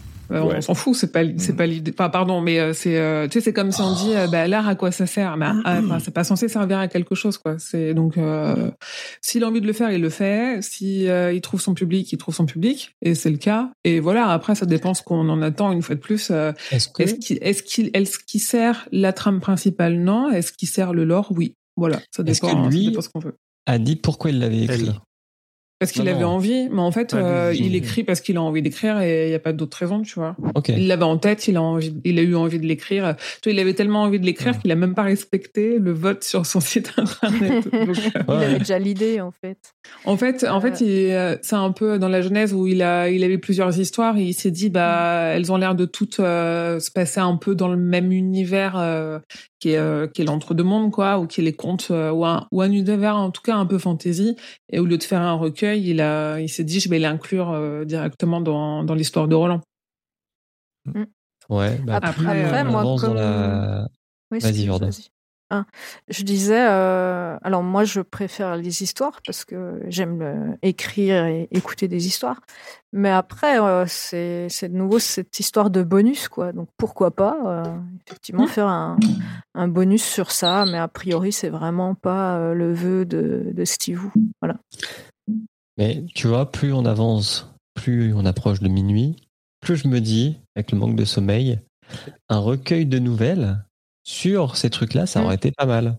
Avec ton petit opinel. Euh, Ouais. Mais oui, j'allais il est dire. en train de se couper du saucisson vegan. euh. J'ai un couteau, ouais, mais j'ai la, la bague qui est mise, car Oui. c'est la marque des Opinel, et du coup, je ne peux pas tirer le- la lame. mais euh, ouais, un, un recueil euh, à la danse macabre, mais que sur des histoires euh, autour du lore de la tour sombre. Là, Ouais, je sans, signe. sans forcément de lien Ah avec ouais, le cathète, mais euh, peut-être Ouais. avec des Mm. gens qui les ont côtoyés de loin ou qui le croisent vite fait. Bah, Ouais. L'histoire de Tim, elle a aucun lien avec le cathète, Tout à fait. pratiquement. À part le collector. À part le fait que que c'est l'histoire. Ouais, mais c'est une référence, ça, ouais. Mm. C'est un conte, en fait, et on en parle sans arrêt, des contes, des histoires. euh. Ouais, et puis il aime Donc, bien euh, ça. Là, il a son dernier roman, c'est quand même Fairy Tail, son conte de fées, et, euh, Mm. et c'est full ça. hein. C'est vraiment c'est un, un, un ado qui se retrouve euh, dans un autre monde et euh, Mhm. qui ressemble beaucoup beaucoup au conte euh, au conte qu'on a là. Donc euh, il aime bien. C'est vrai que c'est pas ce qui produit le plus. Euh, il l'a fait avec euh, Peter Straub quand ils ont fait Talisman et Territoire, mais euh, mais ouais, il le fait quand même. Ok. Je Ensuite- rajouterais juste que Pomme a dit qu'elle était d'accord avec Cypher hein, dans les, Ah oui. dans les questions. Euh, Dead Hunter nous dit la clé des vents est soit une clé de sol si l'instrument avant produit des sons aigus, soit une clé de fa si ce sont des sons graves. Mais quoi? On ne parle pas de musique? Euh, Merci Dead Hunter, en effet. Écoute, moi je connais Mizu Mizu, il faisait bien de la musique. hein. Je vous laisse avec cette ref euh, ultra Ouais, oui. boomer. Que je Et n'ai- euh, Misou, que je n'ai- misou. Là-bas Minka, Non, mais moi, la musique. euh, Ah, c'est pas de la musique. Ah, hein. c'est pas de la musique, c'est les Ah. nuls. C'est les nuls. C'est Ah, Mizu oula, Mizu, ouais. le Un pétoman. pétoman. ok. Bon. Et il faisait des blind tests euh, en P. euh, pour Oui, des... tu as été interrompu pour parler de. C'est- On t'entend, on t'a Minka entendu. Minka appréciera. J'ai vu que tu regardais genre, ils m'entendent, ils m'entendent pas. Oui, oui, non, non, on t'entendait c'est très bien. J'avais compris. Euh, Minka nous demande donc comment Roland peut-il aussi bien raconter des histoires alors qu'il n'a pas d'empathie? Eh Pardon. c'est pas faux. Talent de pistolero. C'est ça. Tu ne Mais peux pas euh, un bon pistolero si tu ne racontes pas bien les histoires. exactement, ça nous a déjà été dit plusieurs fois. hein. Qui sont aussi vrai. des gardiens un un peu des histoires. Bah, en fait, il y a aussi une logique, ça, ça m'est venu là d'un coup, mais c'est d'une putain de logique. C'est qu'il n'y a pas de papier. Donc en fait, la seule façon Ouais. de perpétuer les histoires et, et- et l'histoire globalement, bah, c'est de les raconter. Et C'est la transmettre- juste transmettre des informations, tu le fais quasiment que, que par l'oral. quoi. Mm. C'est ça, c'est ce qui se faisait avant euh, l'imprimerie, enfin avant les les, Avant déjà les l'imprimerie, livres écrits parce que ça coûtait la peau du cul et encore plus et euh, l'imprimerie surtout Mm. qui a un peu révolutionné euh, ce truc. Mm. Oui, c'est méga logique en fait. Voilà. Je suis, je suis contente parce que là j'ai trouvé un truc tellement cool. Bravo, Ah. Urde. Bien joué. Bien. Si fait. Eh, on est arrivé au bout, non? Il est moins de minuit. Il est moins de minuit, exactement. Il est presque deux heures et demie. Donc on est, je pense qu'on peut rester sous la barre des Allez, du coup, on enchaîne sur le prochain livre. C'est parti Ok, je Non. sais que le titre donc. euh, Alors, du coup, on va conclure. Mhm. Déjà, on va dire merci euh, aux gens qui sont passés ou à ceux et celles qui sont encore là. Bravo. Faites Merci partie de vous. Kiatette. Ouais. C'est difficile. Merci à tout le monde. Et ceux qui regarderont peut-être le replay, je sais pas s'il y en a. Ou qui écouteront le podcast parce qu'à la base, Oui. c'est ce qu'on fait aussi. Oui, oui, Mm. mais Mm. je ne Mm. sais pas si les gens regardent le replay. Et ouais, il faudrait qu'on laisse une surprise pour les gens qui écoutent le replay, mais qu'on mette pas dans le podcast. Et aussi, on va laisser des Ah. cadeaux comme ça. J'avoue. Des- on, va, on va faire des easter eggs. Oh, des scènes post-génériques. J'avoue, j'avoue. Et puis, on vous rappelle que Le Roi Steven est un podcast du label Podcut. N'hésitez pas à aller voir les autres podcasts du label sur podcut.studio, à rejoindre notre Discord qui est dans les liens de toutes les descriptions possibles des épisodes. Et si vous avez l'âme d'un mécène, de nous laisser quelques euros sur le Patreon, patreon.com slash podcut. Oui. Est-ce qu'on a dit quel était le prochain livre? Non, pas Est-ce encore. qu'on révèle quel sera On le peut prochain le livre? révéler. J'ai compris que ça Uniquement parlait de voiture. qui, uniquement à ceux qui réécoutent le replay. Comme un gros lourdeau, j'ai cliqué sur le salon en oubliant que je streamais mon écran, mais ça n'a pas affiché parce que c'est pas les. Vu que le prochain épisode est peut-être un épisode spécial, ça n'a pas affiché le livre. C'est bon, Tout ça à va. fait. Allez, qui veut le dire? Et moi, j'ai cru comprendre que ça parlait d'une voiture mâle. Ouais, c'est ça. C'est Ça. c'est le, le voiture. pendant- c'est le pendant de Christine. C'est le roman, euh, c'est le C'est- roman c'est l'amoureux de masculiniste Christine. de King. Bah oui. De sa trilogie ouais. masculiniste. C'est horrible parce qu'en plus, c'est, euh, cette, enfin, cette trilogie, elle a donné naissance à la, fat- la femme forte euh, de l'œuvre de King euh, ces dernières années. Mais oui, enfin, enfin, ça va être trop bien. Moi, je ne l'ai jamais lu. Mister Mercedes, hein, pour ceux qui n'ont pas encore la ref. Avec une très très bonne adaptation aussi, j'ai hâte qu'on en parle. euh, Vraiment, Ah, mais vraiment, ça va être chouette. Je vais enfin la finir. parce que Je l'avais commencé, puis j'ai pas, j'ai jamais pris le temps de, le- de terminer. Donc là, je vais, bah, je vais, je vais y aller. Oui, il se peut qu'on ait, il se peut qu'on ait une invitée de marque euh, pour cet épisode en plus. Et oui. En dit C'est trois tomes, c'est ça hein? Ouais. C'est alors C'est Oui. une trilogie. C'est la trilogie Beetlejuice. Après, euh, le personnage dont je parle, elle est dans cinq romans déjà. La trilogie mais, des euh, Bee Gees. bah, après les Bee et les Beatles euh, dans la tour sombre, on, a- on attaque les Bee Gees. ok, très bien. Eh ben, merci à tous. Merci tout le monde. Merci, Merci tout le monde. beaucoup On vous nous avoir souhaite suivis. Merci, Une bye bonne bye. nuit. Qu'elle soit longue, tout ça, le double pour vous, euh, patati patata. Donc que vos journées soient longues et vos nuits plaisantes. Je vais le mettre en PLSMI avant de partir. Non, c'est bon, je l'ai dit. et tu me couperas pas un montage. Voilà. Je dis, l'inverse à chaque fois, que vos vous. journées soient plaisantes et vos nuits longues. C'est quand t'es insomniaque. Et on lance le générique. Allez, ciao. Bye bye, Hello. merci. Des bisous.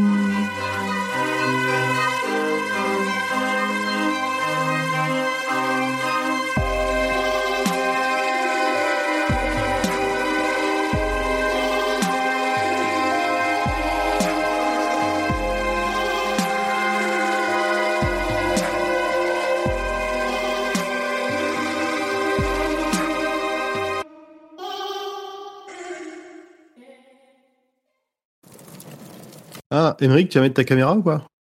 Ouais, Ok. Cool. je, je la couperai peut-être. euh, On va le, boire, on va le voir boire son champagne. Roi Steven et champagne ce soir.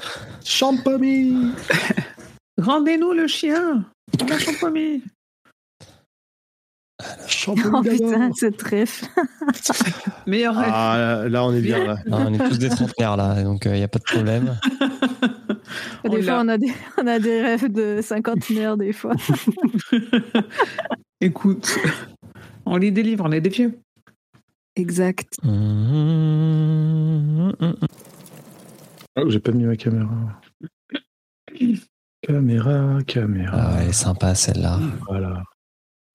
Enregistrer l'image chou. On te voit. Avec son. T'es un peu flou quand même, hein, mais euh, on voit, on voit le la, champ. la- la caméra a un angle un peu, un peu chelou aussi. hein. Ah, on te voit pour une fois. Oh, tu as disparu d'un coup. Euh, hop, pour masque. Bah, T'étais sombre, mais ça allait en vrai. Mais il est comme la tour. Là, ça va mieux. J'ai allumé, euh, j'ai allumé dans le thème. éclairage secondaire. Ah, c'est mieux, effectivement. C'est une lampe à économie d'énergie fluorescente. euh, voilà. ça, va, ça, va, ça va aller ensemble. Ah. Putain, regardez-moi les cheveux longs chemises euh, qui vont dans des restos gastro et boivent du champagne là. Ça va les mecs? On vous dérange pas? Ça va Vous vous ressemblez de plus en plus, c'est abusé, les lunettes, la barbe. C'est clair. Quand est-ce que tu te mets au. Quand est-ce que tu La- cours la des marathons euh, qui tourne. Euh, des marathons si non, mais par contre, je ferai, euh, je ferai deux heures de vélo par jour dans pas longtemps. Et ça, on aime. c'est. Est-ce que vous êtes Nice. prêts? Parce qu'on va passer en live. Je vais mettre le générique. Hop, donc normalement je mets cette tête. Ça marche. Hop, générique. Ceci est une virgule. J'ai des gros doigts. J'ai le pied sur les deux.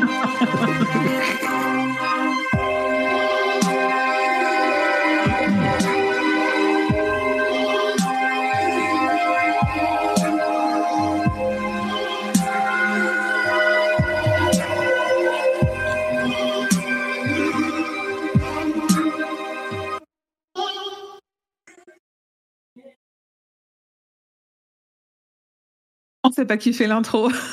Bonjour, bonsoir, bienvenue dans ce nouvel épisode du roi. On, on Mais est, non, on est mais non, c'était à. Émeric de commencer. Ah, La Émeric première part. phrase. Ah merde, ah, bah voilà. Émeric, il est parti. Pardon, Non, pardon. avant le résumé. Non, c'est juste, c'est juste, c'est juste euh, des techniques. Euh, alors, le résumé. Effectivement, je ne Ah, l'ai très plus. Où est-ce qu'ils sont ta, ta, ta, ta, ta, ta, Le résumé. Euh, Pardon. En plus, on est en direct. C'est les aléas oui. du direct. Comme vous voyez, on est très très préparé, On est comme vachement organisé. Jours. ça résonne toujours, voilà. euh, pomme ou pas? C'est là écrit, ça résonne. Alors, vous êtes prêts? Ah, ta Toujours. voix elle résonne. Mais alors pas chez nous. Castor Junior, toujours prêt.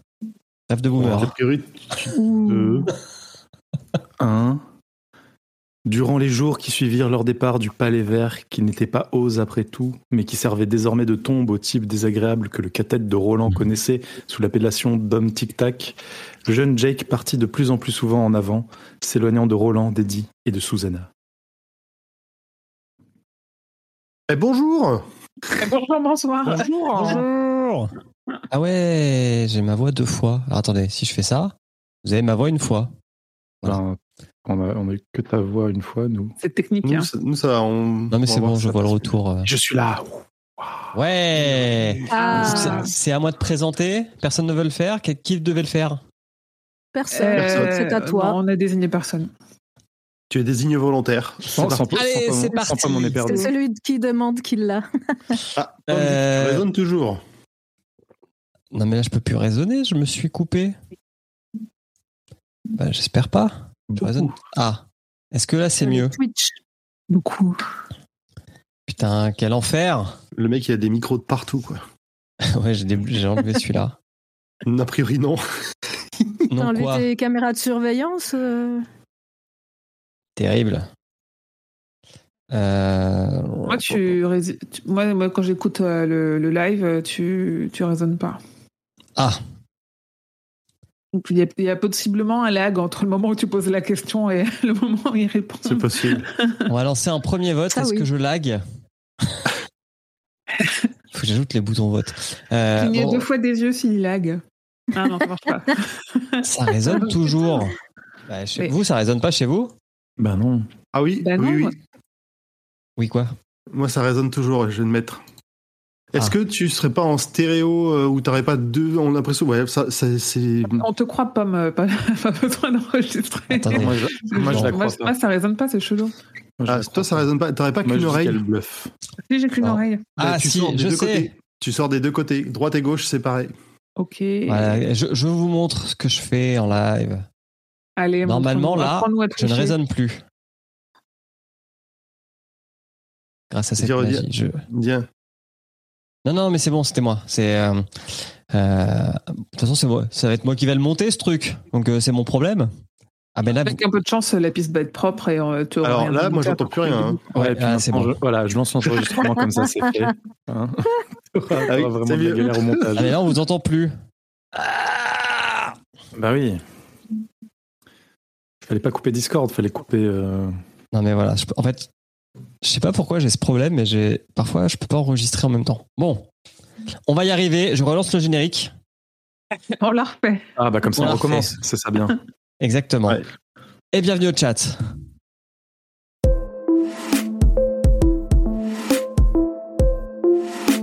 Salut, c'est Emily.